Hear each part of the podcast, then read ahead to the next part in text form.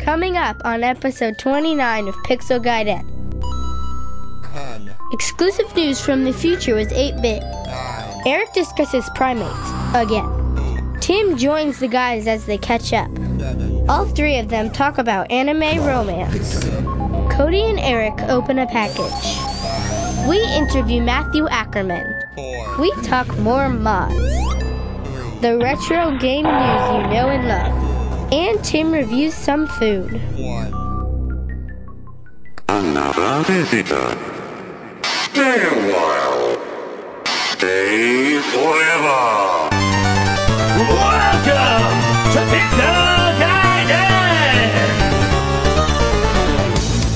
Guidance! Featuring Cody, Eric, and Tim Drew. Now, here are your hosts, Eric Nelson and Cody Hoffman. That's my name, don't wear it out. Welcome to Pixel Gaiden. I'm not going to say my name again, but this is Eric Nelson. Hey, Eric Nelson. Applause. so this is the second episode of February. Yes. February, which no one ever pronounces that R. February. It's Cody's birthday. And it's my birthday. Drop that knowledge bomb on you. Try to get my new sound effect like in as much as possible. I'm really enjoying it. Um, yeah, so hopefully you had a wonderful Valentine's Day, Eric. Oh, it was so romantic. Wasn't it though? It was lovely. My wife and I went uh, to Old Lodi Ooh, spicy. and uh, spicy Lodi. That's what they say. yeah. Actually, what they say is "stuck in Lodi again." that is a Credence song about said Lodi, which is funny because they play it at their high school football games. Oh, do they, they? play that song as if they're proud of people being stuck in Lodi? wow. But eh.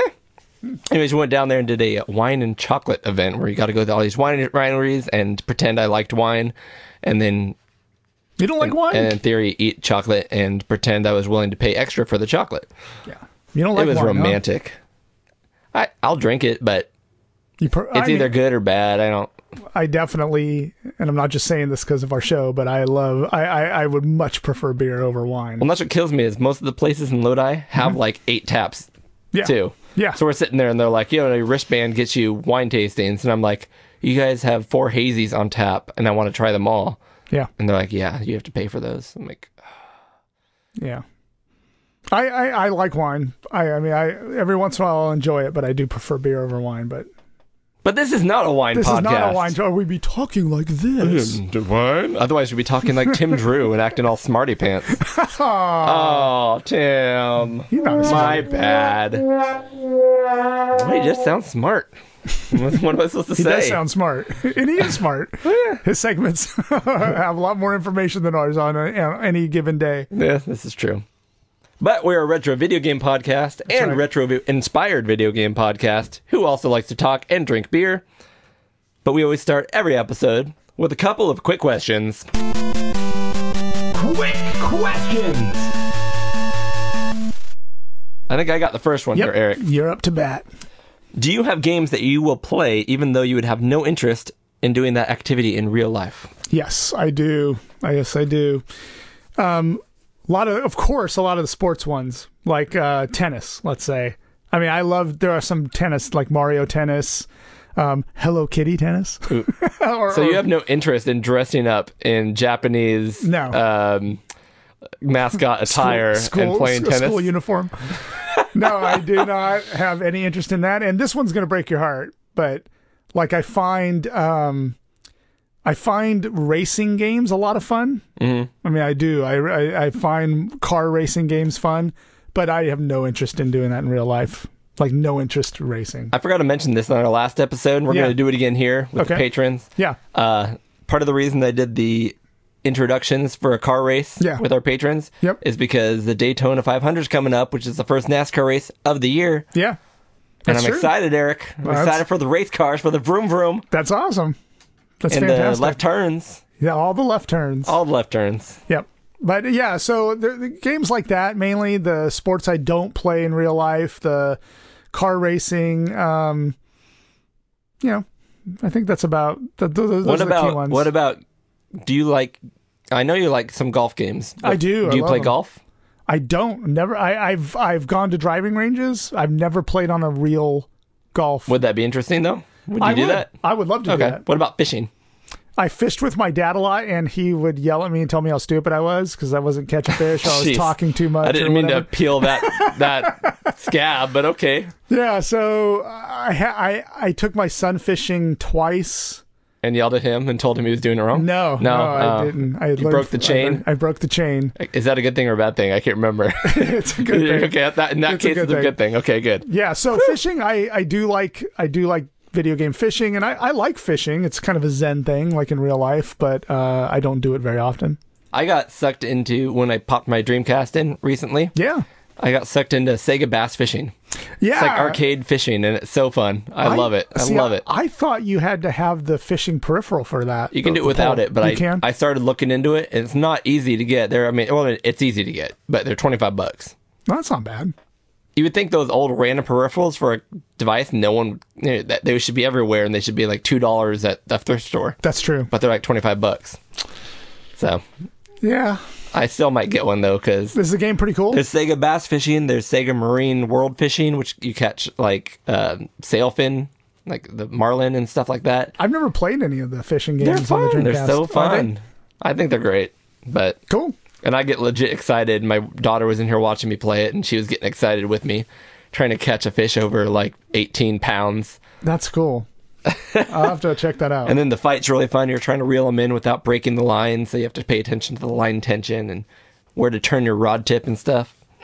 but you have interest in all those things, right? So what are the There's- games for you? There, I don't think there is a game that I would not be interested in Trying the real trying the version? real thing for the most part. I mean, I was thinking about pretty much all of it. Cooking, I'm like, I'll, I'll cook. Or, flight um, simulators. you would love to fly for real, like learn how to fly, get your I mean, license, and all that. I'm afraid of heights. well, there you go. I actually don't have a problem flying though, but um, actually, so I just got back from a trip in, in LA Yeah. where we did iFly, which is the indoor skydiving. Mm-hmm. And I thought I'd be terrified, but it was a blast. It was a lot of fun. Yeah, that one. Yeah. Would you do regular parachuting? No, Yeah, I wouldn't either. but, But I'm not afraid of heights. I just think it's kind of silly to risk your life in that way for no, for no gain. for no gain. Now, as a younger man, before I had a family, I probably would have done it. Yeah, I probably would have done I it. think bungee jumping's terrifying. I'd rather jump out of a plane. Yeah. Bungee jumping, you're already really close to the ground. That's and You're true. just like, cool. I'm gonna see how close I can get to it first. Uh, Right. Yeah. No, I, I I wouldn't do that now. I and maybe I'm just a sensible person and with a family and every, people that depend on me. I'm not going to do those things. I'm just not a risk taker like that. I have an. Intro- I have an. I have a, a great solution. What's that? A game that I would love to play, even though I have no interest in doing it in real life, Yeah. would be almost every game where you shoot people while they're shooting back at you. That's true. I think. I think that covers it. yeah. That's Score the one winner. for Cody. Good for you. That makes sense. no commando. Uh, no doom. I don't want flesh eating hell spawn attacking me. Not my thing. Basically, every game you're going to just try to do the speed run where you don't kill anything. Yeah. You just run through, through it, try to get to the end. Even Super Mario, I don't want to eat mushrooms the size of my entire body. I don't even like mushrooms. Force my skin to grow. I'd probably get uh like stretch marks like crazy. Can you imagine? Yeah. You shrink back down little, that you know that's wreaking havoc on your skin. That is. And the It doesn't rest of your seem body. to moisturize very often either. Those Italian plumber, plumber is known for not moisturizing. That's right. Something You heard it tells here me- first on Pixel Guide In. Ah, wow, that happened. All right, you have a question for me. Ah, yes. And you know what's coming up now, right? He's he's not, he's not coming back, Eric. Your pants are always in jeopardy with No. the evil gnome. Not the evil gnome. All right, you ready? The new challenge. What's he got? What's he got coming my way? You are walking down the street in, let's say, downtown Sacramento, and you come, you see an arcade where one wa hadn't been before. Brand new arcade. It's like neon. It says arcade. It's flashing. You're It's like, too obvious. Something's wrong here. yeah, you're like, I I'm gonna, smell something fishy. I'm gonna check that out. So you walk in, and there's nothing in the in, noth- nothing in there except a fireman's pole that goes down low, and you can hear the sounds of arcade machines down there. So you're like, well, that sounds pretty cool. So you grab a hold of the pole to slide down, and you realize To spend that, a day in Eric's mind would be amazing. Is that a simulator I can play? you feel that the pole is covered in yogurt. What? The, not the yogurt? No! Yep. So you lose your grip there and you slide down the pole very quickly, but there's a nail sticking out that grabs a hold of your pants and rips them off. You land down at the bottom, pantsless, Again. and you see three arcade For the machines. fourth time in five months. That's right. You see three arcade machines and the evil gnome is down there. Here he is. All right, my answer is kick the evil gnome in the face. Done. I don't even need to hear This the rest isn't of a it. text adventure. okay. Kick gnome. Sorry, I kick gnome. I don't understand that. Punch gnome. I don't understand that. Face west. Kick gnome. F word. Dirty mouth you. So the evil gnome is standing there, and he, because he likes games, he says he will Oh, does give he you now? a chance to escape. He says he will unlock the door that leads out if you can beat him in one of these three classic Williams games. Williams. Okay. the three games are Oh, okay. Defender, Yes. Joust, Yes. and Robotron 2084. Joust. So hold on. so he sa- so he says he's going to play you, and whoever gets the highest score wins. And I guess he's pretty good at all three. It's like Bill and Ten's Bogus Journey, where they have to play death. Is that it? I, don't- I haven't seen that one. Oh. Well, you're missing out on one of the greatest films the classics. of that day. exactly. So r- rank those in the order of your proficiency so that you can beat him. Efficiency, uh, Joust, Robotron. Last would be Defender. I suck at Defender. Yeah. I've never clicked with that type of game. Robotron seems like it should be straightforward, but that game is quick. It is quick. It, it yeah. and I've You're right. not had enough playtime. Joust, I can I can hold my own at Joust. Okay. So I think it, That was simple. mine's is exactly the same. I, I'm really good at joust. I think I I can play that really well. Robotron, I'm good at though too. Yeah, So it's very close. But also keep in mind, if you're trying to play Robotron, you have two sticks, and That's right. your hands are covered in yogurt, that's that's your hands and that's are going to covered be in yogurt. super slippery and difficult. That's a good point. That's a good point. and then defender, I was never. I don't know if anyone's ever really good at defender. I've never seen anyone g- that's really great. I've at never met anyone who's like, "Oh, I love Defender." Everyone's Right. like, "Yeah, I remember that." It. Yeah, pretty I, much. I know it was like a big hit, but it was so difficult. it was very very difficult.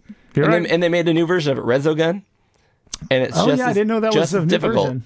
Oh yeah, it's like a it's, Is that a is that that's not a Williams game though? Is it? no, it's completely It's just a derivative. correct. kinda- it's a yeah. clone, but it's like a whole lot more going on. Yeah. but same concept and i just i can't click with it i can't figure it out you like Drop Zone then better than you played Drop Zone, haven't you? i can't recall it sounds familiar but i couldn't bring it up in my mind right now Okay. Anyway, that's Probably. it. It's a quick question anyway. it was so a quick it's question good. except for the build-up That's the beauty of the evil. evil Gnome. gnome there's like a, a random nail took my pants off this time the hell if you want some more information about the show Yeah. check us out at pixelguiden.com. You can catch us up on Twitter at pixel underscore guiden or follow Eric directly at the project. That's D U H project. I am at oddball49. That's O D D B A 1149 because I like to be weird. And our UK correspondent, Tim Drew, can be found on Twitter at Sanxion. That's S A N X I O N. Now, this show costs us money to run. The websites, Millions. and audio. Yeah, If you exactly. can't tell by the quality of what you're listening to right now, exactly. It is clear we are dripping in debt. It took uh, building the studio, Building the studio alone. I mean, the Pixel Guidance Studio. I mean, it was our decision instead of buying sound deadening material Right. to line the walls in retro video games and game accessories. And it does a good job. It does a pretty good job. If you want to support us though in our in all of our expenses, you can hit us up at patreon.com slash pixelguiden. And we have a unique way to tell you who our current Patreon supporters are. They will be using the same one we did last episode, Yep. but in honor of the Daytona 500 and the new NASCAR season kicking off, we are going to use our random adjective generator to describe each and one of our patrons while announcing them in their appropriate rides for the upcoming race. Here we go. Coming down the straightaway in the number 20 yellow Pennzoil Ford, it's the nutty David Motowilak. Oh, I like that. You got that right. Moto I like. That sounds like it was like it's right. Did I say that correctly? I think so. Coming in second in the Blue Deuce, it's the disgusted Graham Axton. Looking classy in the number 99 Purple Jaguar XKR, the tasteful Eric Sandgren. Driving the number 14 White Humvee, the militant 10 minute Amiga Records for Petrocast, which I can almost pronounce. Our boy Doug. Our boy Doug. Driving the uh, number 77 BW Bug, the unarmed Retro Gamer Nation. I'm not sure why we had to classify his Yeah. arsenal, but hey. Alright. Straight out of Mario Kart 8, riding a bullet bill, the relieved David Vincent. Driving in the 125cc cart, the billowy Josh Malone. Hitting the hairpin right now in Bigfoot, it's the paltry Daniel James. And right on his heels, Gravedigger, we're talking about the motionless Matthew Ackerman. We're talking about the next car, half AI and half car. It's Kit, the hot Dustin Newell. Whoa, that sounded weird, but okay. That's the adjective, Eric. Don't question the random adjective generator. I'm not saying he's he's not hot. It's just weird for us to say, but okay. He's pushing it to 88 miles an hour in his DeLorean, the fanatical Gary Heather. Don't get shell shocked when you get a pizza thrown at your face in the Teenage Mutant Ninja Turtle man. the absent Roy Fielding. Number 16, hopping along in the all wood frame Morgan, the toothsome Henrik Lawful. I almost screwed that up. I almost screwed that one up. In his 1993 Ford Taurus, with just a little bit of paint oxidation, the placid Jim Tessier. And last but not least, because he's not even in a car, he's running in his 80s short shorts. It's the impressive Tim Drew. Yay! Thank you guys. We appreciate it. And we could really use some feedback. If you want to email us, you can email us at podcast at pixelguiden.com. And we really would like some feedback, uh, positive or negative. Yeah, constructive kid- criticism, enthused, Absolutely. appreciated. I or you don't could know. just send us a tweet too. Or you can just send us beer. People have done that. Yeah, we send us a appreciate that beer as well. And just put a little note on it telling us what you think, but just send the beer. Get to ride. Get to Uh, ride. Um, also, we we haven't mentioned this in a while, but uh, if you are a patron at the three dollar tier or more, we will incorporate you into our fun little Patreon announcement segment we just did there. Yes. So, all right, we don't need to do errata this time.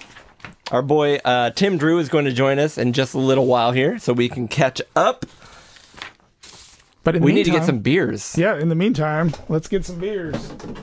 Um, also, further on in this episode, you are going to hear a patron interview from one of our patrons, Matthew Ackerman, Yes. He had which I have some- not heard yet, but I know you caught up with him. Yeah. He had a lot of interesting things to say about his history and with gaming and Oh, I love the name of this beer. Yes. So I brought I found this beer today and I had never I've never had it before. So this is our first time for both of us on this one. This is gorgeous looking. So this is by a local brewery, Jackrabbit. I don't know if you uh, they're in West Sac. I think they're in West Sac. Really? Yeah. So they're a great brewery. Um, we've been there a couple of times, me and my wife. Uh, but I have not had this particular one. So this one is called Waffle Town Maple Brown. By Jack Rabbit Brewing Company. Yep. And the Waffle Town is made to look like a Waffle House logo. Yeah. Have you been to Waffle House? Yeah, Uh, I don't know if I've been to the official one. No. It's an East Coast thing. Oh. Yeah, I and don't think so. They are gloriously. I don't know how to explain it. They're gloriously bad. It's like a horror movie that's so bad it's good, yeah. but it's they're great. It's like um, you funny. you go over there and and you you order like a waffle, like two waffles and ham, yeah. and they give you just like thick cut ham with two like homemade Eggo waffles. Oh. They're like, but they're great. I can't Yeah. explain it. I, I I loved it. Um, All right. So let's try this bad boy out. All right, so it's brown ale. Maple Brown. maple. I have to sniff to take a. Mm, I've got a little maple there on the nose. And on these the are in, nose. these are in tall boys, so we're gonna have plenty to drink for the next segment. well, luckily we're running early tonight, so if we need an extra hour for you to cool down before you go ha- home, Yeah. well, we can make that happen. Yeah. because I still got another tall boy to drink later. All right. Cheers again. Cheers. Cheers. Ding. make the noise. We We're need too to. lazy to reach across the table. Here, we'll go ahead and reach over and clink. Yep. Yay! Boom! Oh man, a little hard, a little less hard next time, Eric. Oh yeah, It is mapley. that is very. It's like maple syrup. Actually, I'm getting iron too, though. Are you? I ta- I'm tasting maple to the extreme. It's a lot of maple, and then like the iron tang.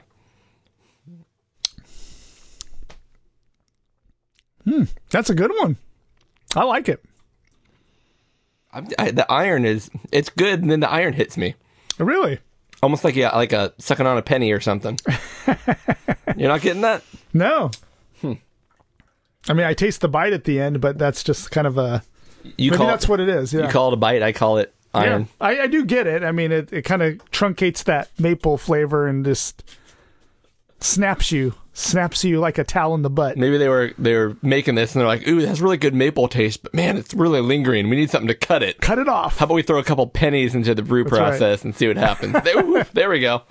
That cut it. Interesting. So waffles. So out of uh, 99 waffles. 99 waffles, waffled beers on the wall. Yep. Um, Out of 99 waffles. I kind of want to keep drinking it before I give it a score. Well, let's we'll, we'll score it in the in the midst of our segment. yeah, I think we need to do that. Let's do it. Well, as of the time we were recording, we are still an hour away from talking to our boy Tim. Who's calling from the UK? So logistics are a little tricky with that. They are a little tricky, but we make it work because it's worth it. It is worth it. For the viewers, we will do anything to make it happen. Yep. Um, so I say we just uh, go ahead and do our six good games. I agree.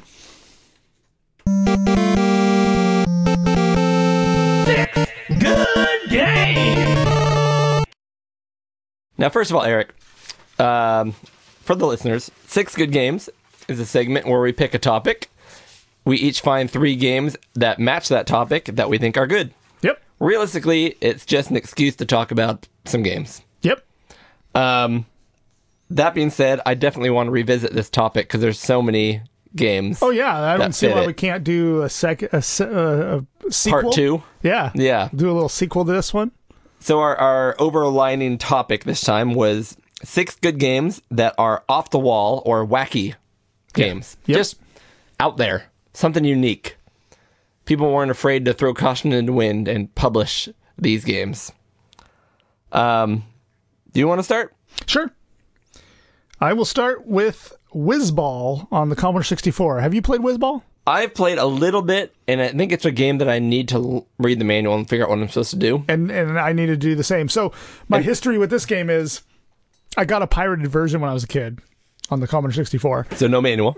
No manual, no n- nothing, and I couldn't figure it out to save the life of me. So I I distinctly remember trying it and then just putting it back the disc back in the box and never revisiting until in my in the modern history with my Commodore 64, I wanted to get a PAL machine to play two games. I wanted to play Whizball, try it again, and then play Hunter's Moon. Oh, it's not on um It's not on NTSC. No, uh, at least there's probably some fixed versions for NTSC, but the original one was only PAL. So I did finally find a copy, and there there is an NTSC fixed version now. I found out later on, Okay. but um, I read the manual and I started playing it. This is probably maybe six or seven years ago, and it, I can see why it's a classic. I mean, this is a classic Commodore Really? 64 game. People love this game. So the the thing about this game is you are a little ball that looks like a, kind of a, like a face. I'm already sold. Yep, Oh, this exactly. already sounds amazing. And and and you're bouncing. I think in the Are you beginning. whizzing? It's been a while since I played this, a couple of years, but you're bouncing, and then you you have very little control with the joystick, like very little control. Like y- it, it's very hard to control. So so far, you're a ball that's Yep. Oh, really difficult to control, dude. so, I'm sign me up right now. Right. You're So the- selling this game, The backstory is, by the way, when the game starts, it's very monochrome because the and there's no color. and there's no color. But that's the that's the point of the game. The point of the game is that you are trying to bring color back to the world. Okay. that's the whole point of the game. oh, so, So- Wizard of Oz, whiz ball. Maybe I don't know. Oh. I think is there a button for that? yeah, I'm, I'm onto something. Yep. So there's no color in the game. Your goal is to c- capture these little droplets of color and put them into these cauldrons. And when the cauldrons get full, you can add that color. re- I think it's blue, red, or and green. It adds that color back to the world. Well, it's a Commodore, so it's like blood and mustard and earth. could be. Um, so you you you you have this ball, and then every power up that you get, it adds an element to the your controls. So now you can bounce left and right. Now you can not have to bounce. You can float and fly around. And there's like a power up system where every time you get these power ups, you can pick which thing you want to add to your whiz ball. And with that, one of those power ups is, is called a catalyte. It's a little cat that circles your your little ball. Ball. And in a two player game of whiz ball, another player can control that cat for you and go grab those drops. Okay. Now, if you're playing a single player game, you hold the button down and you, then you control the cat and you. So when you when you kill enemies in this game, they drop droplets of color, and you have to get those droplets of color before they hit the ground. And the only way you can get those is your cat goes and gets those droplets of of color. So i- the game makes no sense. I love these esoteric old games because they weren't. Yeah. There was no standard to go by, and Right. everyone it's like, this game we can do this and this and this and this. All right, go for it. Like who thought that up? Like you're a bouncing Yeah. ball that hardly controls, and then you have to add power ups to make them control. You control a cat called a catalyte that goes and picks up the. So anyway, you you do all that, and and I remember distinctly when I got this game, I got a trainer version so that I could immediately power up my guy to control it Basically, like a game genie. because I wanted exactly, and I cheat. wanted to figure out how to control it and what the game was about. Once I figured it out, I went back and didn't cheat and played it and really liked it. So, anyway, that's the game in a Can, nutshell. can you Whizball. shoot? You can shoot. You get a power up that lets Yeah, you let's shoot. just shoot. Because I remember this. I always in my mind thought of this as bouncy ball shmup. Yeah, that's pretty much what it is. But as you, th- I think it's maybe like, well, then, like, I forgive me, it's been like a, a a couple years since I played. There, two or three power ups in, you don't have to bounce anymore. You can just fly, and then you just become Weird. like a shmup kind of thing where you're just That going is around. that is wacky That is wacky. and off the wall. That fits perfectly in here, right? Although it is actually well, at that time in that in Europe, yeah, it was a very um, commercial game. it was a very, a very popular, Popular very game. successful game. So This- it's not wacky or off the wall in that way. not in that way, but I mean, it, in the just trying to explain it, it's very hard to explain. It's wacky in the way that Super Mario game, Super Mario Brothers, even though it's part of you know everyday culture now, Yeah, is a game about growing large when you eat mushrooms and stepping on toadstools and kicking turtle shells yep, and doing all kinds of throwing fireballs for some reason. And you're an Italian plumber, yep. And there's some parts of and there's Whizball- coins floating underground. right? It's like a psychedelic dream. Uh, there are parts of this game I'm not I'm not explaining. Like there is, a- there, I I have this memory of a witch. Like there's a witch you go to is almost like a shopkeeper or somebody that helps you mix the colors or something. I don't remember that part, but there is other parts of this game that make it pretty interesting. Bitchin'. Yep. All right, my first game. Yes. I had to I had to pull this one out. yeah. Um, Uh, which I've been hearing a lot about. so in my last in the last episode, I talked I did my review on the Intellivision. Yes. How did you enjoy my review, Eric? It was awesome. I thought learned so, a too. ton. I learned a ton. I laugh because Eric has not actually heard it at this point in I have time. not. Fourth wall! Breaking the fourth wall! Oh. Boom! Dropping a knowledge bomb. Um, so, I've been buying lots of games for the Intellivision. Mm-hmm. I think it is super cool and super collectible. Yes. And uh, one of the games that I heard you have to buy because it's unique and fun and different is this Imagic game Yeah. called Microsurgeon. Actually, it's called New Microsurgeon. Shiny box. I don't know. Do you pr- do you pronounce the new? You do. You have Because to. I think It's there. every I think every uh, Magic game says new at the Yeah, I front. don't have any ones. I've got a couple, but um, yeah. Yeah. So, anyways, you can just look at the back of this. Mm-hmm. Actually, you know what? It works even better because I have the full thing, which you need. So there's our game. Here's the overlays, which you can see even has a little stethoscope on it on the Wow. overlay that goes over the in television controller Yeah. and you can choose uh, if you're using the ultrasonic tool, if you're using antibiotics, Ooh. or if you're using aspirin. And uh, you can decide if you're going fast or slow.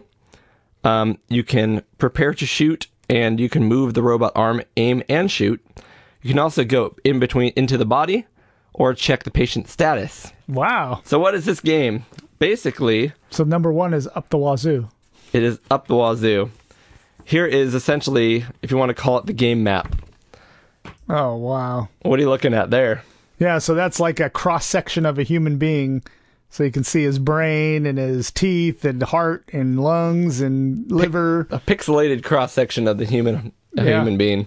Wow. So basically, you're supposed to be this little robot probe. This game came out, I think, around the time when like Fanta- not Fantastic Voyage, that was the original one, but what was the new one that came out movie where Yeah. they go inside the human body with a like ro- in, like a little vehicle, I, I know what you're talking about, but I don't remember. uh, the name. inner space. inner space. Okay. Inner space. Yep.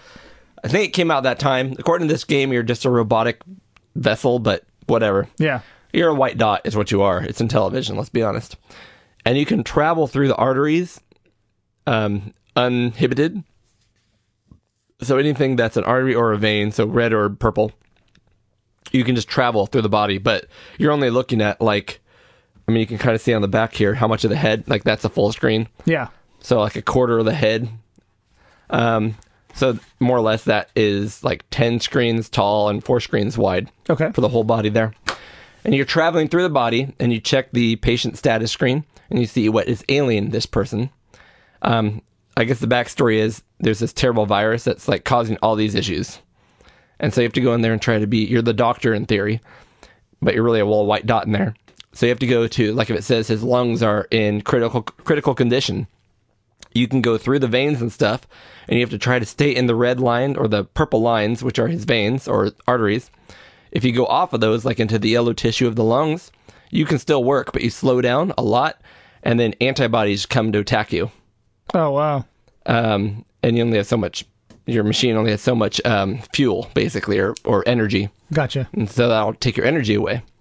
And so you're basically in this body, and your goal is to attack all of the uh, reaction, the the um, side effects of this virus.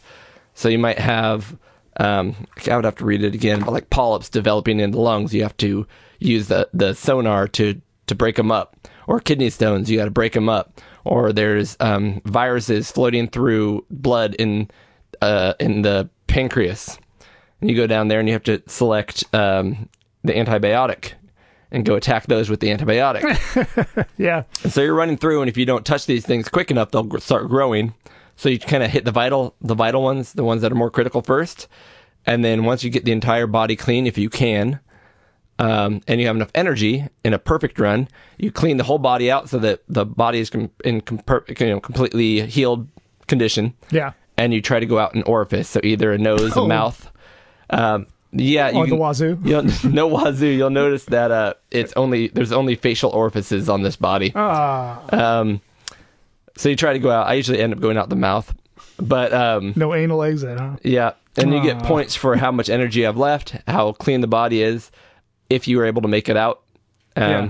You lose points. You can heal the entire body, but not make it out. And then do you lose or do you is it a No, partial ultimately win? you get a score. Okay. you're trying to get a score and uh, there's like f- five different difficulties but if you look on the back there you can see in this case here you've got the location is the intestine it's fair your power right at this point is 167 Yeah. your lung Could you please repeat it? does siri think i'm talking to her I guess so. She- She wants to be part of the cast. siri no one loves you off Sure, I understand. siri you need to go away i hurt her feelings Yeah, she's not gonna talk to you anymore. she totally heard me say that no one loves her though but she does not understand She's like, Your phone doesn't work anymore. Oh my goodness, Siri, you are a terrible person. All right, your lungs in this condi- in this case are critical, gallbladder fair, heart critical, kidney fair, intestines terminal. Ooh, geez. You can't let that happen. yeah. Uh, the brain was good, and infection is serious, which infection I think usually means blood. But I actually had a blast Was it, playing it. is it a fun game? It's pretty fun. oh Um, wow. I'll have to see if I can pick it up. Yeah, it's. Uh, I mean, and that's the best part about these in television games. They're not a lot. Um, I think I got this game with two other Magic games for fifteen dollars shipped, Yeah. complete in box, manual, everything. Yep. And just having like that cool little like And these games need, I mean, you really need the manual and the overlays. So, I mean, they are collectible from that perspective. Just Getting- like you heard in my review. I did. I did hear that. And I was like, you know, this, I, you're making a lot of good sense, Cody, in your review. You're making a lot of Word. good sense. Word. All right. Moving on. So, my next one is, I'm sure, one you've played before Katamari Damacy. I've we've talked about this. I've played very little. But you I played need- it, right? I, I own the PSP version, Yep. and that's it. And I I played ten minutes maybe. So I really I know it's good. I know I need to get into it. And this is a game that I recently bought on Switch because they came out with a. I have the the actual cartridge for it, Yeah. um, but I had it originally on the PS2 when it first came out, and I remember the place where I was working. I worked at Prima Publishing, doing the strategy guides, and I remember watching the guys in there playing. Oh, you hooked my oh, did I- you hooked on my on my headphones. Um, we played. They I saw these guys playing it in there, and I, I thought it looked really interesting, so I went and bought it. And it's a game where you're a prince and your your father, who's the lead god, it's like a dude, sun, right? yeah, he's like the son. He screwed everything up in the world, and you're you have to go around cleaning up after him. And so you have this giant ball that you roll around, and you collect things in the world, the environment. You kind of like they stick to your ball, but it, things that stick to your ball it makes your ball roll differently. Very unique and weird game Physics based. physics based game, um, but the graphics for its time were amazing. And it spawned, it was popular enough to spawn a ton of um, sequels. Yeah, don't you like start like picking up like lawnmowers and trash cans and stuff? Yeah, I mean, some. And then eventually you're picking up skyscrapers and like yep, you start off little, like you're in a kid's. I don't remember if you start off in it, but you're in a kid's like bedroom and you're picking up toys and little, very Yeah. small little things. And you eventually, yeah, you're doing lawnmowers and fences and pieces of debris in, in the world.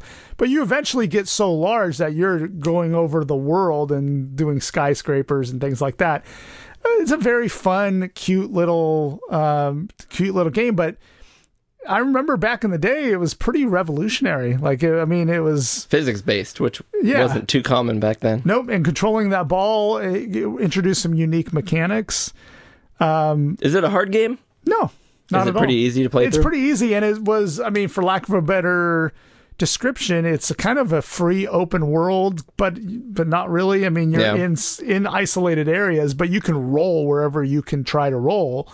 And you need to collect all these items in a certain. Um, I don't remember if there's time limits. I think there there are. It's been a long time since I played Ooh, it. time limits, Eric. Yeah, The bane of your existence. they are. I hate them. But for some games, I'll make exceptions. And this game's fun. This game's a lot of fun. And uh, I oh wanna, yeah, the I wanna music, try it. the music in in in Katamari Damacy is actually really good too. So you'll enjoy it just for that too. Cool. I need to get back and try that. I know um, Dash 16 Yeah, Dustin also. Newell, Yes. the The, hot Dustin Newell. hot Dustin Newell uh, also was a big fan of this, and he's been playing a bunch of that on, on the Switch again. Yeah, because the the re release on the Switch does add some, uh, I guess, graphical upgrades. So I mean, it looks really good. Yeah. Yeah, Okay. Off to my next game. which one is one I've never heard of. Really? I figured you'd heard about this one. Um, so this game is on the PlayStation. It is, co- it's a Japanese only release called Vib Ribbon. Um, this came out before the whole um, rhythm based game craze. yeah, So this is like one of the first. And man, just the style. This is more of a stylistic thing that makes this game so wacky. I wish you could hear the music right now. So you're watching the introduction screen. You're this stick figure rabbit Yeah. thing. And there's these four shapes. You just saw them down there. There's either a um, here. I'm gonna try to pause it when we get to there so I can show you. So basically, it's almost like you're walking down an oscilloscope. These the, ve- the they're like vector graphics. yeah. It looks like actually someone should make Vib Ribbon on the Vectrix. It would work well and it'd be really cool, Yeah. especially because there's four shapes and it uses four buttons, which the Vectrix has four buttons. This needs to happen, Eric. Yeah. Get in there. this just sparked in my mind, and this needs to happen. Um, so, anyways, you're this crazy stick figure rabbit thing drawn with vector lines, which, for people who don't know, is kind of a mathematical point to point line drawing system rather than raster graphics, which are pre made sprites and things. Um, it's got really wacky music that's built into the game. And essentially, you just have your L1 button or your L, yeah, L1, R1, down, and X on a PlayStation controller. So basically, four buttons that are really far apart.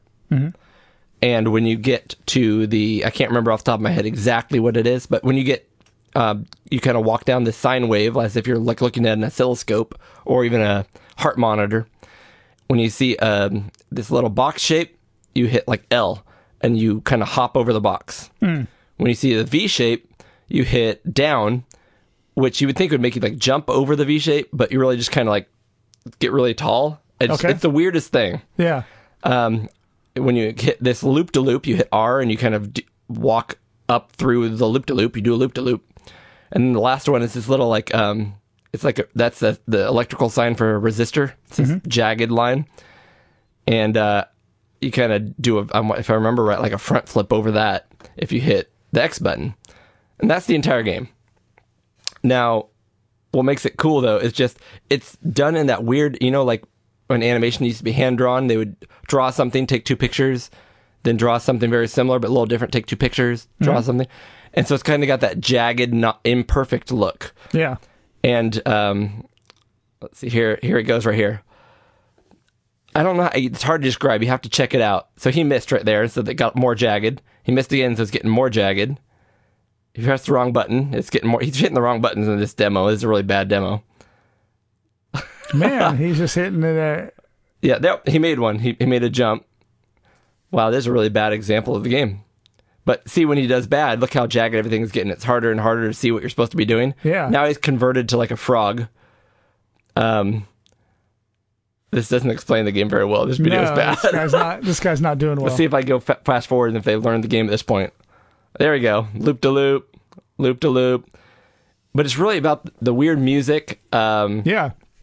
just it, it's this is all the game is and uh but what's cool about it is if you go to the beginning here i'll show you um oh there you go like the line it's three-dimensional it kind of goes around even though it's a two-dimensional thing Yeah. So this is up. You're supposed to hit the. Uh, he's or supposed to the- hit uh l i think on this one and jump over it But he- Okay. he's missing like crazy again whoever this is is awful that's all right um but here's the loading screen played the disc with the vib rib- ribbon disc or if you look down here play with my own choice of cd so you can put your own music Your own disc little music in CD your in there. playstation and it will make a game based off of your tracks Oh, that's great. so you can shove there's almost infinite songs in the world that you could plug into here and it would make a track based on it Throw some Rage Against the Machine in there. yeah, and you would be your little vib ribbon rabbit, and you'd be doing this little. um But the music, you'd have to hear this music. It's really weird, haunting Japanese music. Oh, cool. Um, I I really like because I've only played this now on the PlayStation Mini, Okay. um, which of course I had to hack to put the this game on it. Yeah. But the music that's included is super cool. Oh, maybe I'll throw that on there. He's a little snake now. He's gotten that far down. And you can graduate back up to a to a better form if you get and see these little dots that are happening every time there's a successful Yeah. it failed, they went away. But if you can get like 20 in a row, you, you can revert back to your better form. Anyways, and then at the end, you get a score. It's just a score bal- based game. I think there's three rounds in a game, and if you get all- through all three, it gives you your total score. Oh, that's neat. But it's just, I mean, this is wacky Japanese Yeah. craziness. um, I've never seen a Vectrex style game on the PS1, so that's pretty interesting. I, Uh, it's, I think it's worth checking out. Definitely. I don't know how to do it. Um, I need to find a way to play it on my PlayStation On your real PlayStation. so I can. Is your use other- PlayStation chipped? It is not. Oh, Mine is. So I I take can, it back. I do have a chipped one. So you can just burn it, right? I don't have a chipped PS2. I can. Yeah, you're right. I'm gonna have to do that. Vib ribbon on the PlayStation One. Looked awesome. One of I'm, my- I'm, I'm gonna have to try that out. One of my six good wacky games. So I saved the best one of mine for last, and I don't know if you've Did played you this. now? Did you have you played Zombie Nation? On I the have NES? not. So a few years ago, I was looking up E shmups on the NES. I was like, I want to play some shmups on that, and it came up as Zombie Nation. I was like, oh, it's that's a shmup. That kind of sounds weird. Yeah. You would think that'd be a platformer or something. So, I have seen this cart before. I, Have you? So I remember seeing this at the rental store all the time. Okay, cool. Go ahead and throw up a video up that. So the story is you are a samurai, a, a disembodied samurai. You're like a ghost. Okay. I don't remember the backstory too much, but you're just his head. And he shoots. Look and, at that thing. And basically, he shoots eyeballs forward and vomit downwards. And he's basically destroying these buildings. And he's basically going through this like. Uh, so see, he shoots his eyeballs forward, and then to bomb downwards, he's doing his vomit out of his mouth. And he's basically you destroy these buildings, you destroy the enemies, There's so much happening on the screen right now. Yeah. The funny thing is that i I don't know if it's translating to from this video that we're watching. It's a fun game to play, Is but it? it's bizarre. Like the the backstory and the and what you're actually doing is bizarre. Um, This is, yeah, it is. It's absolutely crazy. um, Wh- What's not translating is how this could be. I'm going to be honest with you. How this could be fun because it looks like so chaotic that I wouldn't know what's going on. It is chaotic. I will give you that. See, there's like little guys shooting and throwing weapons and stuff, and you you collect these um these little things that look like I think they look like jewels. I'll have to w- wait and see, but Those, Um, I mean, when the building blows up, that stuff looks like jewels to me. I'm sure that's just like shrapnel or yeah, yeah, it's just shrapnel. rubble, rubble. I guess is the word. Guys fall out of helicopters. You can catch them. Yep. This is wacky. Yeah, so this is just a, a crazy, weird shmup, but I did play it for a while. Again, it's been years, but I when I was looking up shmups on the NES, it's a pretty pretty decent game. I mean, it's it's fun. I don't know, but I just thought you could kick out of That's the samurai crazy. head, Yeah, it's, this and is you can bizarre. see he's shooting eyeballs. Is that is health meter down here where their heads but they turn into skulls? That's right. And it tells you how far you've gotten in the level down there. You can see the guy running towards the flag, um, and then it has the score. shot. Zombie Nation. if nothing else, it looks visceral, Eric. Which is weird. It says Zombie Nation, but it has really nothing to do with zombies. You're like a samurai that is You're a just ghost. a ghost. You're not even a samurai, you're a head. Yeah, you're like the head of a samurai. Now there's a are those like submarines or or Those are like zeppelins? blimps. Yeah, I think they're supposed to be like zeppelins of some sort. And then there's boss battles and things like that. And somehow he keeps gaining life. Yeah, this is this is Like I say, I think there's power ups. I just don't see um, bat them. turd crazy. weird stuff. Yeah, I'll have to give that a shot. Anyway, it does that- look entertaining. I'll give you that. wow, stuff blows up real good Yep. when you vomit on it. I suppose. Zombie Nation Yep. on the NES. All right. All right, my last one. I own a copy of this. Oh wow. Um, I don't know why it's worth me digging it out, but I'm going to try.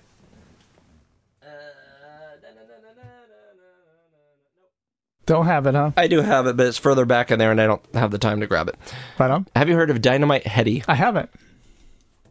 So one of my favorite game developers, classic game developers, is uh, Treasure, Okay. known for making such famous games as Alien Soldier and Gunstar Heroes, Yep. and um, we love Bi- Bang IO, Yep. and we They made love great shmups. Radiant Silver Gun. Yep. Speaking of shmups, Yep. um, so it should come as no surprise that when they made this game, I feel like this is one of the best Sega Genesis games that no one knows about. And uh, people do know about it, but most people don't. Okay. Um, Dynamite Heady is a action platformer kind of run and gun kind of, but because of Treasure, the way they make gameplay, it's never one genre. Yeah. So this is Dynamite. Actually, this is Game Gear. I'm not, I'm not talking. I'm talking about the Genesis version. Let me see if I can get some Genesis gameplay here, so that. Uh, duh, duh, duh, duh, duh. Oh, this is all bosses, no damage. I don't need. Come on, I just need some gameplay, guys. Come on. know what the problem is, I right? haven't heard this one. I mean, I mean, I haven't heard of this game. the problem is it's automatically searching with Bing. All right, I'm going Oh, don't do Bing. That's the big. That's a mistake. Dynamite Heady on the Sega Genesis. Here we go. We'll do a walkthrough. Why, That works. Um, but first we got to watch a Pringles ad with Rick and Morty. Rick and hey, Morty. we already talked about Rick and Morty. Uh, last episode, I guess. The last episode. so You could skip. you're that. this you're this random creature, Yes. thing. and your main attack is to throw your head Oh yeah. And when you throw your head, um, it only goes a few inches and comes back. So it's kind of almost like almost like feels- a almost like- yo-yo or boomerang or something. yeah, like a yo-yo. It feels Okay. like a yo-yo. yeah. And when you start the game, it starts as a demo so that you could practice all your moves, which is nice because otherwise you wouldn't know what to do. Yep. So at first it's really confusing because there's so many different types of gameplay going on at once. You're like, what the hell's going on? What am I doing here? So he's starting right now, just running away from everything. But you can see it looks pretty good. Are you the you're the yellow guy? Yep, you're the Okay. yellow guy here. It, I mean, the gra- it's very colorful. Yep, you got this big robot guy. Um, if I could find my, where's my arrow? I literally can't find my arrow. I think it's because of the Caesar inducing. down there, down at the bottom. There it is. Thank you. Yep. I can't. There's so many colors on the screen. I can't find the arrow. It's like a Skittles explosion. All right. So what you learn here is you have these little power ups that are in each level, and if you shoot the power up with your head, yeah. you get like so there you go he got a new head and he has a metal head that shoots fire now he has a metal head that's shooting like ninja stars um, there's one that some of them are bad this one's a big hoover that just sucks up everything on the screen Yeah. um, and they do timeout Oh, so you have to, they almost have like a recharge. yep but then you can always shoot the thing get a different head this guy's got invincibility um, that big hammer one just increases your damage but there's also ones that have like three z's that make you just fall asleep So there's negative so they're bad Yeah. Um, but it starts out simple enough. The other tactic is have you played Rystar? I have, yeah. So it has that kind of mechanic where you can throw your head on these orange balls and it will allow your body to catch up to your head and kind of shoot you up to platforms Oh, I see. like that. This is still the like sample um, demo levels here. Almost like a grappling hook or something like that. Yep. Um, but now let's get the actual gameplay. Um, see, like we're about 10 minutes in. He hasn't gotten to the actual gameplay. Oh, here's a mini game where they throw basketballs and you try to use your head to shoot the basketballs into hoops Yeah. to get extra uh, health and things. Bloop. Bloop, bloop. um, there, A lot of different types of styles of games. yeah, here's a boss battle. I'm just kind of zooming forward here. This crazy robotic dog, and its tail actually is what you're trying to attack. But then it comes down and, and drops on your head if you're not watching out. It's like drops, a wiener dog. drops caterpillars you have to attack, and you're still trying to destroy that ball at the back. So he used the metal head there to increase his damage. So he did that really quickly. Um, and then like the next level here is really interesting. It's these uh, platforms that go back and forth. They kind of tilt on axis. Um, there you go. Uh, you kind of have to see it to understand it. Um, yeah, it's definitely not one that's uh, translating well to describing it because it's so Yeah. bizarre. It's almost like a platformer, but with a lot of interesting twists. lots of, and every level has its own new twist. Yeah. The gameplay really doesn't change per se. So it's always comfortable, but like when this thing's flat here, it's big- 2D. When it turns on access, now you have to worry about where the shadow is of the enemy, so you attack it when its shadow is where you are. Um that was an interesting noise. Yeah, it wasn't a burp. It was weird. I was, I was yawning, and then just a little air bubble came up. Here's a little a battle where you're fighting this guy who's attacking you with a marionette. Yeah, and uh, you're just doing head attacks and dodging them. This is more of a traditional boss battle here. It's just it's so wacky and crazy, but fun, and the gameplay is solid. See, I'd have to play this because watching it, it's just like it's almost like too too weird. There's like so much going on, you don't know what you're doing at any it'd given be like time. one like I don't know what I'm doing in this game. This is crazy. But I imagine if you play it, you get a better feel for what's going on. the The first time you play each of these levels, you have to go like, wait, what? Yeah. What am I doing? And then you can start to figure it out, and you're like, oh, I got it. So it's definitely got that thing where the more you play it, the further you're gonna get. Yeah. Um, yeah. Anyways, that I mean, now we're in this factory with like toy making factory where the toys are attacking you, and there's naked sumo wrestlers in the background running the machinery. I mean, it, this is the epitome of wacky. Yeah. But the gameplay is also solid and fun and challenging but fair, Yeah. which is a treasure trademark. He has punched a ball that says "hit me," so he hit it.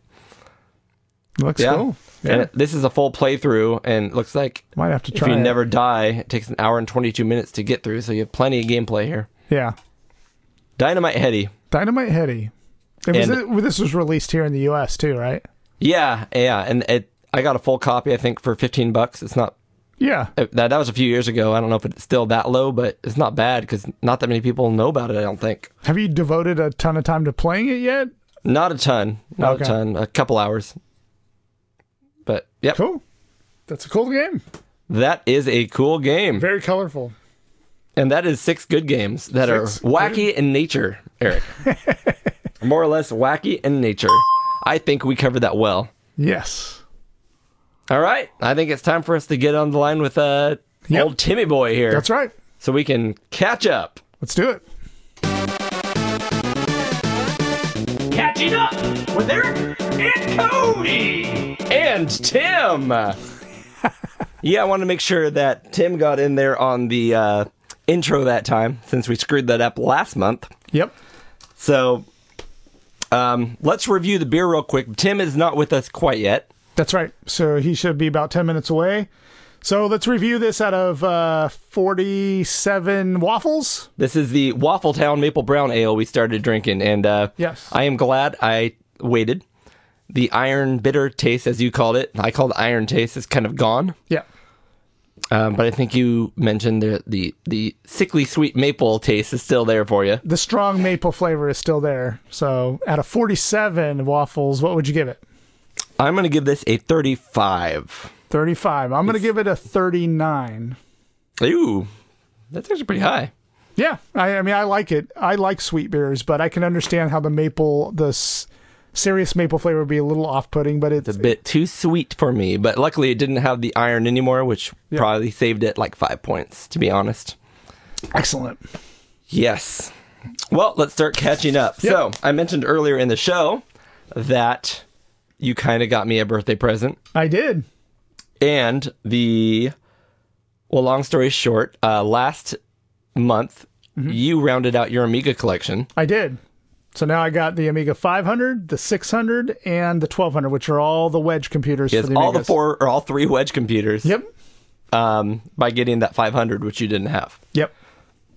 excuse me which is the well i guess it's equivalent to the 600 but it's kind of like the lowest powered amiga wedge i had the 5 and the 6 but i had no 12 Yep.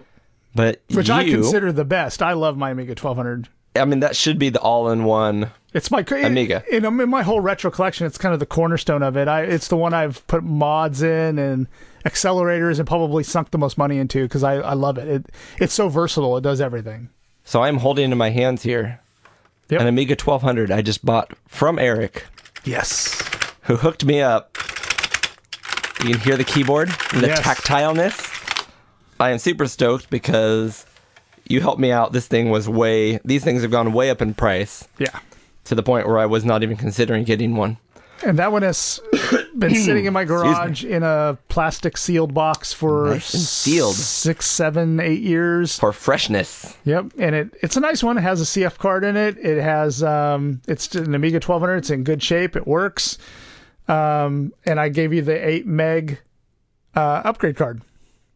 that is, uh, yes. So I bought this from you. I really appreciated that. Yep, Uh, never thought I'd actually get one of these. And then the that's just icing on the cake, the upgrade card. yep. Um, guys, I own an Amiga 1200. What? Yay! Mind blown. Yeah, Um, now the the this I'm gonna do this live to tape here, but the eight meg upgrade card here. Um, I'm opening a battery as we speak. yes. Pry it out of there. The Because- CR 2032. Yeah, Sierra 2032. I have a little stock of these, and you should if you're a retro game guy. That's right. And that one has a real time clock on it. That's what that battery will keep the time in there, um, as long as the battery's fresh. All right, it is in because our boy Josh Malone always says, "Get Keep the, damn battery batteries out." That's right. So, Cool. Now it is ready to go, and you'll just like I said, I you need to read up on how to insert that correctly because I don't remember what direction it goes, but you'll figure it out, Awesome. and then you will have eight megs. And it comes Additional in the RAM. original in, individual computer box, Eric. That's right. Which it isn't. Actually, it isn't. That's for my uh, accelerator having my 1200. So that was an 020, obviously, Amiga 1200, but the accelerator Uh, six- I bought was 68020. an 68020. And I put a 68030 in mine. Nice thing about 68030s is they're pretty cheap. I mean, my accelerator was only about 120 bucks. Accelerators for Relatively cheap, yeah. uh, accelerators for Amigas can be like literally Yeah. like a thousand bucks for crazy. a Blizzard card. So crazy. yeah, so So I'm stoked. I now have a complete Wedge collection as well, excellent. and I've got the 2000, which is sitting behind which you, is the desktop, which will which be is huge, and that'd be fun to to add things to because it's so large. It could take a lot of stuff. put cards in there and all sorts of stuff. But That- now that I have this, and it's much more usable and versatile and small, and Yeah. I can hang it on the wall. yep, I'm sure this will be my daily driver. yeah, which it is Um, mine. I use my Amiga 1200 probably more than any of my systems. Yeah. And I wanted my 600 to get to that point, but it's just kind of giving me fits. So I'm hoping yeah, um, I do need to get a GoTech in this thing. yeah. You need to go tech because the button's broken on that too. It works. You can pop a floppy in there, but you're gonna have to put like a little pencil in there or something to Oh, pop yeah. it out. Um, but and that one was never recapped, so you may want to recap it someday. I, I do enjoy recapping things. you should because that one's at the age where it needs to be. Wicked awesome. I am stoked about this. Very cool. So we got five minutes to talk about something else. So let me go ahead and talk about this. So, Neo Geo Pocket Color. You One love of- it. I, love it. So I want you to boot this game up and check Uh-oh. it out. So I want you to look at this game. Only three and a half seconds, otherwise you have copyright infringement Yeah, that's right. or whatever it is. I don't know. Let's take a look at this game coming up and tell me what you think about it. Three and a half seconds. Don't listen. I've played this. What is that? Neo Turf Masters. Yep. But take a look at the game. Take a look at. I put a screen upgrade in that. Oh, well, I didn't. Yeah, you did. So that is the backlit LCD. Yeah, looks great. So I was go- praying, playing it with the light, so Yeah. it wasn't as obvious. But yeah, if I tilt it now, yeah, so that that um, LCD is from Console Five, that upgrade, and they make it very nice. They include the 3D printed bracket, which centers it, it the centers the screen in there correctly. Um, they include um, everything that's in there. I mean, it, it's pretty amazing. So you should look at the screen differences, and I want to show you a little cool feature too. Um, but take a look at the screen differences. yeah. I'm looking at mine now. Now we talked about this before you did this, which I didn't know you did this. Check this out. Oh yeah, yeah. Now I can't even see. My, he just turned the lights off. I can't see mine at all. I just see the red light. It says power's on, That's right. and yours looked great. However, it is massively smaller than mine. Yeah, it, it's not massively. It's 0.2 millimeters or something like that. So I mean, it's not like um, it's not like crazy smaller.